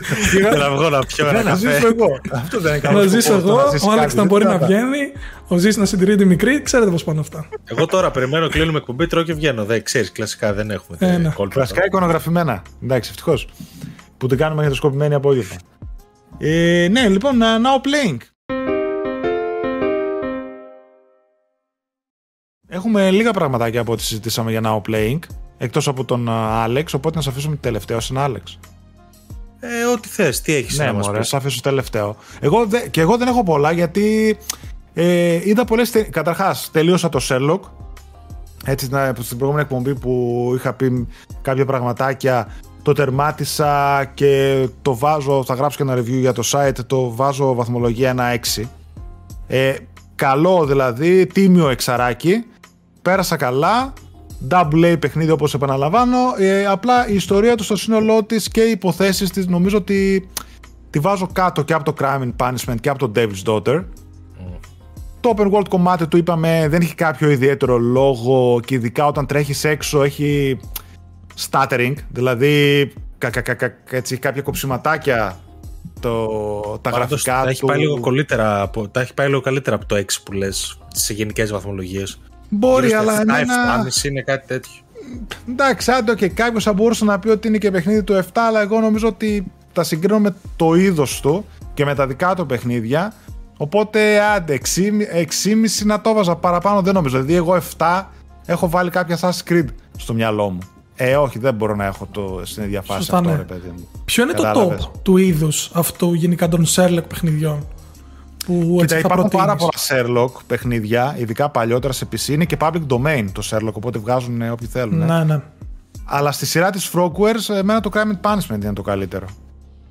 Το 2014 okay. ή το πρώτο έτσι που είχαν βγάλει. Εγώ επειδή το έπαιξα αργά το Crimes and Punishments και με κούρασε λίγο ο χειρισμός του, μου είχε αρέσει πολύ το Devil's Daughter. Ναι, Αλλά ναι, ναι, παίζει το Crimes να είναι καλύτερο, απλά Απλά ήταν, ήταν πιο μοντέρνο. Ναι, ναι. Το Crimes δεν είναι αυτό που το έριξαν από το store. Η Love ναι. Τώρα πλέον όχι, υπάρχει ή όχι; Κάποιο είχε φύγει. Κάποιο είχε φύγει σίγουρα, θυμάμαι και εγώ κάτι. Είχε φύγει, αλλά δεν θα πιο. Η Frogwarts είχε πολλά θέματα γενικώς. Το Crimes and Punishment είχε φύγει. Ναι. Τώρα ναι, υπάρχει. Υπάρχει, ναι. Και το δίνανε και όποιοι κάνανε pre-order το καινούριο Sherlock, το Chapter 1, το δίνανε τώρα αυτό. Εν πάση περιπτώσει, ε, σχετικά στην ιστορία σας είπα λίγο πιο αδύναμο σε σχέση με τα υπόλοιπα. Αλλά έχει μέσα πράγμα, έχει τα main stories, έχει κάποια side missions, ε, ε, υποθέσεις έτσι πιο μικρές που κρυφακούς, ας πούμε, δηλαδή εκεί πέρα λίγο το open world, κρυφακούς και καλά. Α, μια υπόθεση πάνω εδώ, μια δολοφονία εκεί που έγινε. Έχει treasure hunting, δηλαδή κυνήγη θησαυρού στο open world ε, χάρτη του. Έχει κάποια πραγματάκια του στυλ κρυσφύγετα κλεφτών κακών που πας και είναι έτσι και λίγο πιο action κομμάτια, τα οποία όμως action κομμάτια και δεν του ταιριάζουν. Δηλαδή, οι shooting μηχανισμοί είναι κάτι άσχετο από απλά το call σαν πάνω ρε παιδί μου. Δηλαδή, λες και παίζεις παιχνίδι. Το είχαν κάνει και στο, στο, στο Call of Cthulhu. Αυτό είναι της Frogwares ή το Sinking City. Sinking City. Α, το μπερδεύω. Απλά το Call of Cthulhu είχαν κάνει ακριβώς ίδιο λάθος οι developers. Μπορεί να είναι άλλοι. Okay, sorry. Έχει shooting το οποίο είναι διάφορο και καλά βρίσκεις να πυροβολήσεις κάτι στο περιβάλλον που εντελώς τυχαία βρίσκονται, ας πούμε να κινητοποιήσεις τον άλλον για να πας κοντά του, να πατήσεις ένα κουμπάκι δύο και να τον εξουδετερώσεις, ας πούμε. Εντάξει, μπορείς να του σκοτώσεις κιόλας, αλλά δεν σπα... Είναι λίγο διάφορο το. Είναι ίσως προσπάθεια να το κάνει λίγο πιο mainstream, ξέρω εγώ. Ξέρεις, επειδή πλέον σχεδόν όλα τα παιχνίδια έχουν shooting elements μέσα. Θα μπορούσε, ναι, αλλά να γίνει και καλύτερο. Και το open world τέτοιο είναι, αλλά OK, okay, προφανώς δεν βγήκε κανένα πολύ. Δεν είναι επιτυχημένο. Γενικά τώρα εμένα σου λέω μου άρεσε, πέρασα καλά, δηλαδή οι ιστορίες του, τα main και κάποια ας πούμε από τα sides που έκανα ήταν καλά, ήταν αυτό που μου αρέσει, εξερεύνηση, στοιχεία, ε, συνέδεσέ τα στο μυαλό σου, συνεντεύξεις, το ένα τ' άλλο. Ε, μ' άρεσε, πέρασα καλά, αλλά όσο εκεί έχει ρε παιδί μου τα θεματάκια του. Έτσι. Και συμβάλλει και στην ιστορία του Σέρλοκ γενικότερα. Που OK. Okay. Πάντω. Η... μετά. Για την διδακτική κορώνα νομίζω ανήκει στο LA Noir, έτσι. Το ε, θεωρώ... Έχει πολύ διδακτηβιστικό καλός στυλ το LA Noir, όντως. Το θεωρώ, ας πούμε, το top. Και μετά, εντάξει, αν θέλετε να πάτε ακόμα πιο extreme, ε, του, του Lucas Pope, ποιο έκανε εσύ, το Return of the, of the Obra Dinn; Εντάξει, μετά εκεί πάμε τελείως ναι, ναι, ναι, ναι, Εκεί ναι, είναι ναι, αλλού, πώς να σου πω, δεν σηκωρετέ καθόλου το χέρι. Είναι, ναι, ναι. κάτσε γράψε, βρες, βρες τα όλα μόνος σου. Okay. Ναι, ναι. πας και κάτι εντελώς διαφορετικό. Ναι. ναι. Ε, Παρ' όλα αυτά, εγώ το Sherlock το προτείνω. Άμα πέσει τιμή, έτσι τίποτα 20 και κάτω, Όσοι είστε φίλοι του, της σειράς τέτοια, θα το πάρετε, θα το δοκιμάσετε, θα το ευχαριστηθείτε. Παρόλα κάποια προβληματάκια που έχετε, θα το πείσετε κι εσείς όλοι εύκολα, αλλά ok. Okay. Ε, και μετά, αυτό που έλεγα είναι ότι πήγα να ξεκινήσω το Forgotten City, το οποίο έπαιξα μία ωρίτσα. Μην μας πολλά. Γενικά μεγάλο. Ε, όχι, ναι. Όσοι δεν ξέρετε, το Forgotten City πρώτον έχει πάρει κάποιες υποψηφιότητες για indie παιχνίδι της χρονιάς. Δεν νομίζω ότι θα βγει κάπου, βέβαια. Υπάρχουν και άλλα δυνατά. Αλλά από ό,τι έχω ακούσει, έχω ακούσει τα καλύτερα, οπότε το αγόρασα και εγώ για να το παίξω. Ήταν ένα mod του Skyrim αυτό, το οποίο τελικά το κάνανε standalone παιχνίδι. Επί τέσσερα χρόνια του δουλεύανε τρία άτομα και το κάνανε, ε, το κυκλοφορήσανε μόνο του. Φαίνεται βέβαια. το, το setting βέβαια το κάνουν ρωμαϊκή. Ναι, ναι, ρωμαϊκό αυτοκρατορία. Ναι. ναι. Ε, τα γραφικά του και τη διάλογη και τα λοιπά πραγματικά θυμίζουν Skyrim, όντως. Δεν είναι κάτι το ιδιαίτερο και στα γραφικά, παρόλα αυτά είναι όμορφο σαν παιχνίδι. Μπαίνεις, τέλος πάντων, βρίσκεσαι σε μια πόλη ρωμαϊκή, όπου εκεί το μυστήριο που υπάρχει είναι ότι βρίσκεις παντού. Αυτό δεν είναι spoiler, αυτό είναι στα τρέιλερ. Ότι πας πίσω στο χρόνο σε μια πόλη ρωμαϊκή, όπου εκεί πέρα σου λέει ότι όποιος παραβεί το Golden Rule, το χρυσό κανόνα. Επηρεάζει όλους. Ε, τους επηρεάζει όλους και μάλιστα σε χτυπάνε με κάποια βέλη με κάποια τόξα όπου γίνεσαι άγαλμα χρυσό. Αυτό είναι το bare minimum από την υπόθεση, ρε παιδί μου, γιατί και εγώ δεν την έχω δει πολύ. Είναι μία ώρα, αλλά και αυτό δεν σε πιάνει και πάρα πολύ από το χέρι. Δηλαδή είναι full exploration το παιχνίδι. Σου δίνει μία πεπατημένη, οπότε ούτε και χάνεσαι. Πας, κάποιοι διάλογοι, ε, επηρεάζει πάρα πολύ το τι θα πεις, το αν θα ανοίξει κάποιον άλλο διάλογο, το αν θα ανοίξει κάποιο άλλο μονοπάτι. Δηλαδή πραγματικά έτσι τύπου Skyrim φάση. Από εκεί έχει επηρεαστεί πολύ. Μ' άρεσε το πώς αλληλεπιδρούν οι χαρακτήρες, το πώς αλληλεπιδρούν κάποιες καταστάσεις που έρχονται μετά. Απλά έχω παίξει μόλις μια ώρα και δεν μπορώ να πω πολλά. Το αγόρασα και εγώ τώρα αυτό το μεταξύ. Και εγώ το έχω πάρει στο sale που είχε. Να πούμε ότι είναι 6 με 8 ώρες παιχνίδι, επομένως είναι σχετικά σύντομο για όποιον έτσι σκέφτεται να το αγοράσει. Normal είναι, ρε παιδί. Αλλά μια χαρά, ναι, για Ίνδια, ας πούμε. Μια χαρά ναι, ναι. διάρκεια εγώ το βρίσκω πολύ ενδιαφέρον και το setting και γενικότερο όλο αυτό που πάει να κάνει με το exploration και πώς ας πούμε εξελίσσει το παιχνίδι, σου δίνει ε, την ευχαίρεια να επιλέξεις εσύ το τι θα κάνεις, το πώς θα κινηθείς, το πώς θα εξουδετερώσεις ένα εχθρό. Δηλαδή, ε, τέλος πάντων, ας μην το πω παράδειγμα, μπορεί κάποιος να το θέλει να το δει για έκπληξη. Ε, μ' αρέσει, μ' αρέσει αυτό που παίζω. Απλά έχω παίξει μόνο μια ώρα. Θεωρητικά υπολόγιζα ότι το είχα τερματίσει κιόλας για τη σημερινή εκπομπή. Αλλά ήρθε τηλεόραση ο Λέντο, οπότε πιάστηκα και γενικά πριν έρθει τηλεόραση. Ψιλοβαριόμουν να παίξω, έβλεπα πολλές ταινίες τα βράδια. Μετά ήρθε ο LED, πιάστηκα να δοκιμάζω διάφορα παιχνίδια και διάφορες ταινίες για να δω τι settings το ένα τ' άλλο. Οπότε έφαγα και εκεί χθες τη μέρα μου. Οπότε ναι, δεν μπορώ να το τερματίσω. Ε, Παρ' όλα αυτά, ναι. μην δείτε το Venom 2, αν θέλετε να γλιτώσετε μια μισή ώρα από τη ζωή σας. Μιλάμε ντροπή, ντροπή και έσχος και δυσοδεία επίση. Πονάει εδώ με το που το πες, ναι. πονάει. Δεν ξέρω πώ γίνεται αυτό, ναι. Δεν ξέρω πώς γίνεται. Χειρότερο έχουμε δει στο είδος στο super hero έτσι, χωρί ναι, ναι, ναι. χωρίς μεγάλη υπερβολή. Μαζί με τα παλιά, τα, τα cult classics έτσι. Μα το, το, Spider-Man 3 είναι καλύτερο με το Venom. Ου, αλήθεια λες, 10 επίπεδα ρε. Πλάκα ναι, κάνεις. Δηλαδή, πώ γίνεται να το κάνουν τόσο χάλια και με Άντι Σέρκης στην, ε, ε, σκηνοθεσία. Δεν μ' άρεσε τίποτα, ούτε το χάρτη μου αρέσει το ρόλο, ούτε ο Βίνο έτσι που τον έχουν Ούτε η σχέση τους, φίλε. Που... Okay. Παρά είναι κόμικαλ, ας πούμε. Εντάξει, αχρίαστα αστιάκια μέσα συνέχεια. Και κακό κόμικαλ. Δηλαδή τώρα ναι, έχεις ναι, ένα ναι, θέμα, ναι. μπορείς να το πας στη σχέση ξενιστή και ιού και τα λοιπά και το κάνουν λες και θέλουν. Πώς το λένε, δικηγόρους ή κάψε. Ναι, λες και είναι ζευγαράκι. Λες και είναι ε, ζευγαράκι, ας πούμε, ε, και ε, μαλώνουν για τα τέτοια. Κάπω έχεις θεματολογία να παίξεις. Τέλος πάντων, δεν, δεν αλλάζει το setting και η κακή ανεκμετάλλευτη. Είχες, ας πούμε, τον Garnet τώρα που το περίμεναν όλοι. Ε, τι ήταν, ένα love story της κακιάς ώρας. Ναι, ναι, το ναι. story της κακιάς ώρας θα δώσει μια μάχη όλοι και όλοι. Τι, τίποτα, τίποτα. Μόνο το, όπως είπα, το τραγούδι του έμεινε αξίζει. Ε, και λίγο Woody το... Harrelson, αλλά κατά τα άλλα. Αλλά δεν και αυτός χαμένος πάει. Ναι, τι και, το, και το credit scene, το οποίο και το, το προβλέπεις κιόλας χωρίς να έχεις δει την ταινία. Σκεφτόμενος ένας credit scene και Venom πάνω κάτω. Ε, είναι ο μόνος τρόπος να αξιοποιηθεί αυτός ο χαρακτήρας. Τώρα πώς θα ναι. αξιοποιηθεί; Ναι. Απλά πώς θα αξιοποιηθεί, γιατί δεν. Δεν ξέρω πώς θα το χώσουν και άμα, άμα όντως χωθεί εμφανιστεί ποτέ κάτι τέτοιο. Τέλος πάντων, ναι. Το... Αυτό ναι, είδα και άλλες ταινίες, παιδί μου, αλλά εντάξει, ας πούμε τα δικά σου τα παιχνίδια που έπαιξες. Λοιπόν, εγώ έχω αυτή τη βδομάδα έπαιξα λίγο παραπάνω από τις προηγούμενες. Έχω τρία παιχνίδια για τα οποία θα μιλήσω, αλλά θα μιλήσω λίγο γιατί όλα λίγο πολύ τα έχω ξαναναφέρει. Το πρώτο είναι το Crysis 3 Remastered, γιατί έχω ξαναμιλήσει για το 1 και το 2 και είχα πει, για όποιον θυμάται, ότι το 1 με είχε απογοητεύσει και ήταν πολύ βαρετό. Ε, ενώ το 2 είναι φοβερό FPS και το προτείνω, π.χ. σε ένα ζεις, το προτείνω χωρίς ε, δεύτερη σκέψη. Σας αρέσει, mm. δεν, δεν βλέπω λόγο να μην σας αρέσει. Σας αρέσουν τα FPS. Ε, το 3 κινείται σε ίδια πρότυπα με το 2 είναι λίγο πιο stealth. Εγώ το έχω και το 2 και το 3 τα έχω παίξει, τα έχω τερματίσει. Ρε. Α, τα έχεις παίξει. Ναι, ναι, στην εποχή τους. Α, οκ, οκ. Ε, ναι, πλάκα, το πλάκα, ένα, από τα, ένα από, τα, από αυτά πρέπει να το είχα παίξει και στο PC. Ναι. Εντάξει, ήταν σύγχρονα και παραμένουν έτσι. Οι παραμένουν είναι καλά. πανέμορφα. Έχουν στιγμές που πραγματικά μένεις με το στόμα ανοιχτό και λες πώς διάολο παιζόταν αυτό. Όχι παιζόταν, πώς έβγαινε αυτό το 2011. Ε, το 2 είναι φοβερό. Το 3 πατάει στα ίδια βήματα, είναι λίγο πιο stealth γιατί έχει ένα τόξο αντί για όπλα.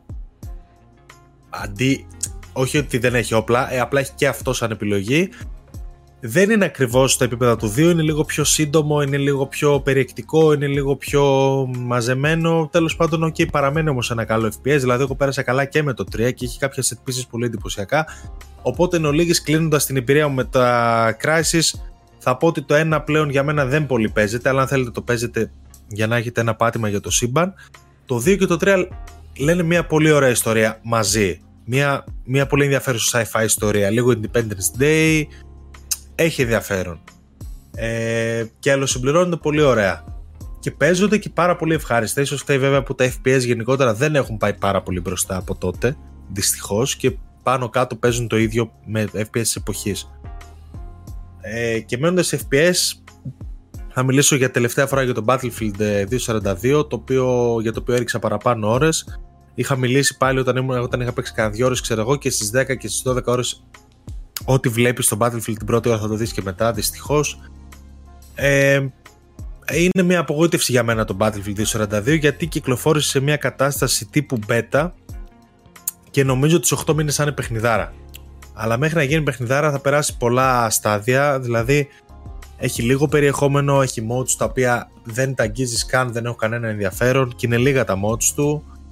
Έχει το πολύ ενδιαφέρον Portal Modes το οποίο παίζεις σε χάρτη στο παλιό Battlefield και κάνεις custom modes τα οποία έχουν πολύ ενδιαφέρον και είναι και νοσταλγικά και ενδιαφέροντα γιατί είναι δημιουργικός ο παίκτης και είναι ωραία, αξίζουν, είναι το highlight του Battlefield. Από εκεί και πέρα, μεγάλοι άδειοι χάρτες χωρίς πολλή ουσία δεν ξέρω τι να πω. Απογοητεύτηκα πραγματικά γιατί δείχνει ότι έχει προοπτικές, είναι εντυπωσιακό οπτικά, ρίχνει αγώνια, ok. Okay. Λείπουν βασικά features. Δεν έχει leaderboard, δεν έχει scoreboard. Δεν, δεν έχεις κουμπί να δεις scoreboard. Πόσα kills έκανες. Ε, δεν έχει voice chat. Ε, δεν έχει να διαλέγεις squad. Δεν έχει πολύ βασικά features τα οποία, στα, τα οποία στα άλλα Battlefield υπήρχαν και τώρα λες γιατί τα, τα βγάλανε. Και αν γκουγκλάρετε υπάρχει ολόκληρη λίστα, τέτοια λίστα με το συμπάθειο που λέει features που λείπουν ενώ ήταν στο Battlefield 5. Και είναι εντυπωσιακό, δηλαδή λες γιατί τα βγάλανε αυτά τα πράγματα από τη μέση; Οι χάρτες είναι λίγοι, είναι μόνο 7. Δεν ξέρω ρε γάμο, το είναι πολύ... δηλαδή αυτή τη στιγμή αν είναι να προτείνω ένα από τα δύο FPS θα πρότεινα το Vanguard, το Call of Duty. Σε 8 μήνες πιθανότατα θα προτείνω, θα προτείνω ξανά το Battlefield ξέρω εγώ, δηλαδή Το ένα νιώθω ότι είναι αυτό που είναι και θα παραμείνει, ενώ το άλλο έχει πολύ ψωμί ακόμα μπροστά του. Αλλά πότε και πώς. Και γιατί για ακόμη μια φορά ένα μισοτελειωμένο παιχνίδι να κάνει 80 ευρώ. Δηλαδή, είναι αυτό που λέγαμε την άλλη φορά. Σε ένα χρόνο τι βαθμό θα βάζα στο Battlefield; Μπορεί να το βάζα 8-9. Τώρα το είναι... και το Battlefield 5. Και μετά είχε φτάσει. Έκανε 15 ευρώ, ξέρω εγώ. Ε, ναι, το, και αυτό είχε πέσει πολύ, μετά βελτιώθηκε, αλλά δεν τόσο. Ενώ το One ήταν εντυπωσιακό από την αρχή μέχρι το τέλος. Το πήγαινε πάρα πολύ καλά το One. Τέλος πάντων, είναι κρίμα γιατί δεν, δεν ξέρω ρε παιδιά και το campaign που λείπει από μέσα, δηλαδή μπαίνεις, παίζεις σε ένα multi και δεν έχεις καταλάβει καλά-καλά το setting. Έχει ένα εισαγωγικό βίντεο, δεν έχεις καταλάβει το setting, δεν έχεις καταλάβει γιατί μάχεσαι. Δεν έχει νόημα, είναι σαν να χάνει το νόημά του. Ε, θα ήθελα να μου δώσεις λίγες πληροφορίες παραπάνω για το setting, γιατί, γιατί είμαι εδώ που είμαι, ρε παιδί μου, ποιον πολεμάω και γιατί. Εμένα μου λείψε αυτό το πράγμα πολύ από το Battlefield. Τέλος πάντων, απογοήτευσε αυτή τη στιγμή, μην δώσετε το 80 ευρώ. Υπάρχουν στιγμές που περνάτε πραγματικά καλά και όντως είναι Battlefield, αλλά δεν αξίζουν 80 ευρώ. Θα πέσει γρήγορα νομίζω γιατί δεν θα πάει καλά. Γνώμη μου αυτή βέβαια. Γενικά δηλαδή ο μήνας των FPS δεν πήγε καλά ούτε για το Code ούτε για το Battlefield. Εγώ τα βρήκα και τα δύο υποδιέστερα από αυτό που περίμενα σίγουρα. Θα δούμε το Halo τώρα. Τέλος πάντων. Ε, το τρίτο παιχνίδι που έπαιξα είναι το Dark, το οποίο Dark είχα ξανααναφέρει, το είχα ξεκινήσει, είχα παίξει ελάχιστα. Είναι Dark με Q. Ε, απλά το είχα αφήσει λόγω των reviews και τώρα που τελείωσαν τα reviews μπορούσα επιτέλους να το τελειώσω. Είναι, κατέληξε στο ότι είναι για όσους λατρεύουν το Little Nightmares, θεωρώ την ιδανική επιλογή το Dark. Είναι Little Nightmares με πιο δύσκολους γρίφους. Με αρκετά πιο δύσκολους γρίφους, έτσι.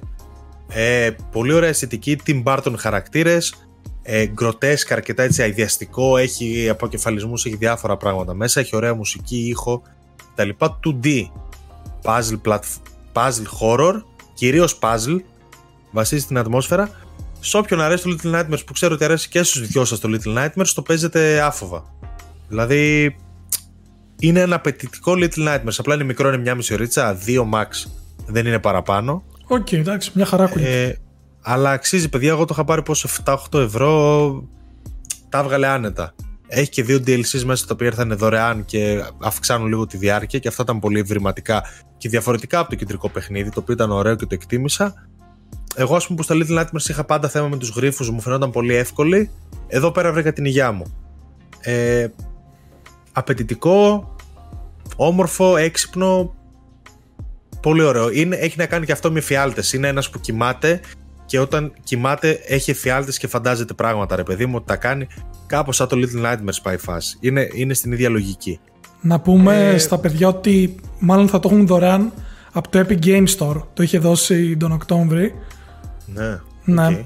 ως ένα από τα free παιχνίδια. Επομένως δείτε εκεί τη βιβλιοθήκη σας. Αλλιώς, παιδιά, όταν μπει σε προσφορές στο store, ούτως ή άλλως είναι ένας developer, το έχει κάνει ένας άνθρωπος.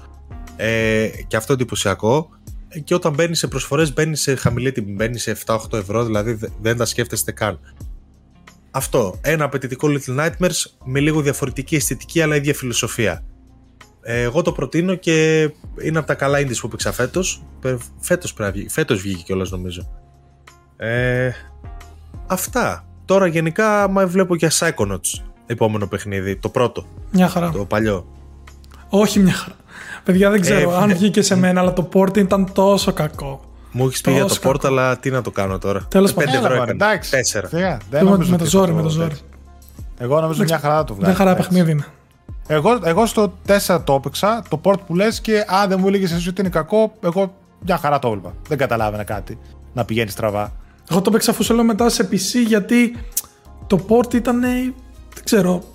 Κάκιστο με την έννοια ότι είχα όχι μόνο frame drops, ήταν παρά, παράξενο το παιχνίδι, σαν να κολούσε σε σημεία.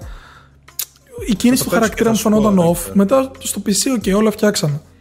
Ναι, μπορεί να έχει frame pacing έτσι που πολύ, έχει. Πολύ ιδιαίτερο. Πολύ ιδιαίτερο. Mm. Παιχνίδι. Εντάξει, τώρα backlog, παιδιά, για τους επόμενους δύο μήνες δεν έχει τίποτα. Καλά, ναι, ναι μόνο σε μια εβδομάδα. Και αυτό το στάδιο που θα παίζει Final Fantasy πάλι. Ε, ναι. Μέχρι Φεβρουάριο εγώ δεν έχω Πραγματικά δεν θέλω να έρθει η στιγμή που ξέρεις να το ολοκληρώσω και να πω δεν έχω τι να κάνω. Αν κοιτάξει, υπάρχει content απεριόριστο. Εγώ δεν θέλω κάπως... να έρθει η στιγμή που θα σου πούμε μια μέρα πριν την εκπομπή, εσύ τι έχεις παίξει. Θα μας πεις πάλι Final Fantasy και αύριο θα σας το πω κιόλας και δεν θα έρθω σε εκείνη την εκπομπή. Καθόλου. Ε, παιδιά, πριν κλείσουμε να πούμε για ένα νεάκι που τσέκαρα τώρα πολύ γρήγορα ότι Έφυγε ο creative director του Dragon Age 4. Ναι. Α, ναι, Αποχώρησε. έφυγε, ναι, αποχώρησε. Καλά πάει και αυτό. Από την Bioware. Μάλιστα. Για να δούμε τι θα δούμε. Τώρα που είπες BioWare θυμήθηκα και ότι υπάρχει και μια φήμη που λένε η Amazon για σειρά Mass Effect. Α, μπράβο, ναι. Τηλεοπτική Ναι. σειρά Mass Effect. Ε, ναι, απλά μέχρι να επισημοποιηθεί, ρε παιδί μου, πάμε μην τη σχολιάσουμε. Και βγήκαν Ε, διάφοροι. Και τι να σχολιάσουμε, εντάξει. Ναι, βγήκαν και διάφοροι. Υπάρχουν, Βγήκαν βέβαια. σεναριογράφοι να πούνε ότι ενδιαφερόμαστε. Ναι, Βγήκε γιατί ο υπάρχουν συνθέτης. νουβέλες. Ναι, Ναι, ο- ναι, νουβέλες, Mass Effect, τα Μπράβο. τέτοια είχε... Προσφέρεται για Κοίτα, με, σειρά. με βάση το Expanse, δηλαδή αν δούμε τι δουλειά έχει πέσει εκεί, μπορεί να το κάνουν καλό. Το Expanse είναι το Mass Effect της τηλεόρασης για πολλούς. Εγώ δεν το έχω δει ακόμα δυστυχώς. Έχω δει εγώ την Αλλά- πρώτη σεζόν μόνο. Εμένα Και ένα λένε όλοι Lost ότι πάει έτσι η του σειρά. Netflix, ένα Lost in Cat, Lost in Space. Lost in Space. Lost in δεν- Space. Είδα Το λίγο παλιό πρώτη remake. σεζόν αρκετά τίμια. Δεν το λες κάτι super wow, αλλά καλό. Τίμια. Μην του λες για Έχει, remake, έχει. ρε. Δεν, τα- δεν τα ξέρω στα της 7 είναι μικρός. Ναι, δεν ήξερα ότι ήταν remake. Πέρα τη λόγια. Ε, αυτά. Οκ. Δεν ξέρω, έχουμε κάτι άλλο. Ελπίζω στην επόμενη εκπομπή να έχω να παίξω περισσότερα. Μένα στο ραντάρ μου είναι να, σίγουρα τώρα ε, Forgotten City και Resident Evil Village. Αυτά τα δύο. Όπως Αυτά τα πήρα και εγώ, ρε γαμώ. Αλλά θέλω αυτό το ρημάδι του Psychonauts γιατί το παίξω. έχω εκεί πολύ καιρό. Τέλος πάντων, α, α, κάπου εκεί τα ίδια θα παίζουν τον επόμενο καιρό, τα ίδια θα λέμε. Ό,τι και Αυτά, είδα ναι. τώρα ότι είναι, τα έχω βάλει σε σειρά. Έχω βάλει Little Nightmares μετά. Δύο. Μην μας τα σποιλάρει όλα, κάτσε. Τι θα δεις. Εφτά. Ε, εντάξει. Κράτα λίγο σας Δεν θέλω να ξέρω τι παίζεις. Κράτα το λίγο. Εντάξει, ναι. εντάξει, εντάξει. Αφού μιλάμε και όλη την εβδομάδα. Τέλος πάντων. Λοιπόν, αυτά. Πόσο, είναι, πόσο πήγε η εκπομπή, ρε, έχουμε περάσει την ώρα. Τι Την λες, ώρα, ρε. την ώρα την έχουμε περάσει, μια ώρα και Μια μισή 35 ώρα και- λεπτάκια είμαστε. Α, α, εντάξει, εντάξει. Φαντάζομαι Ιδανική πόσο καλά διάρκεια. περνάω που φαίνεται ότι σαν να μπέρεστε.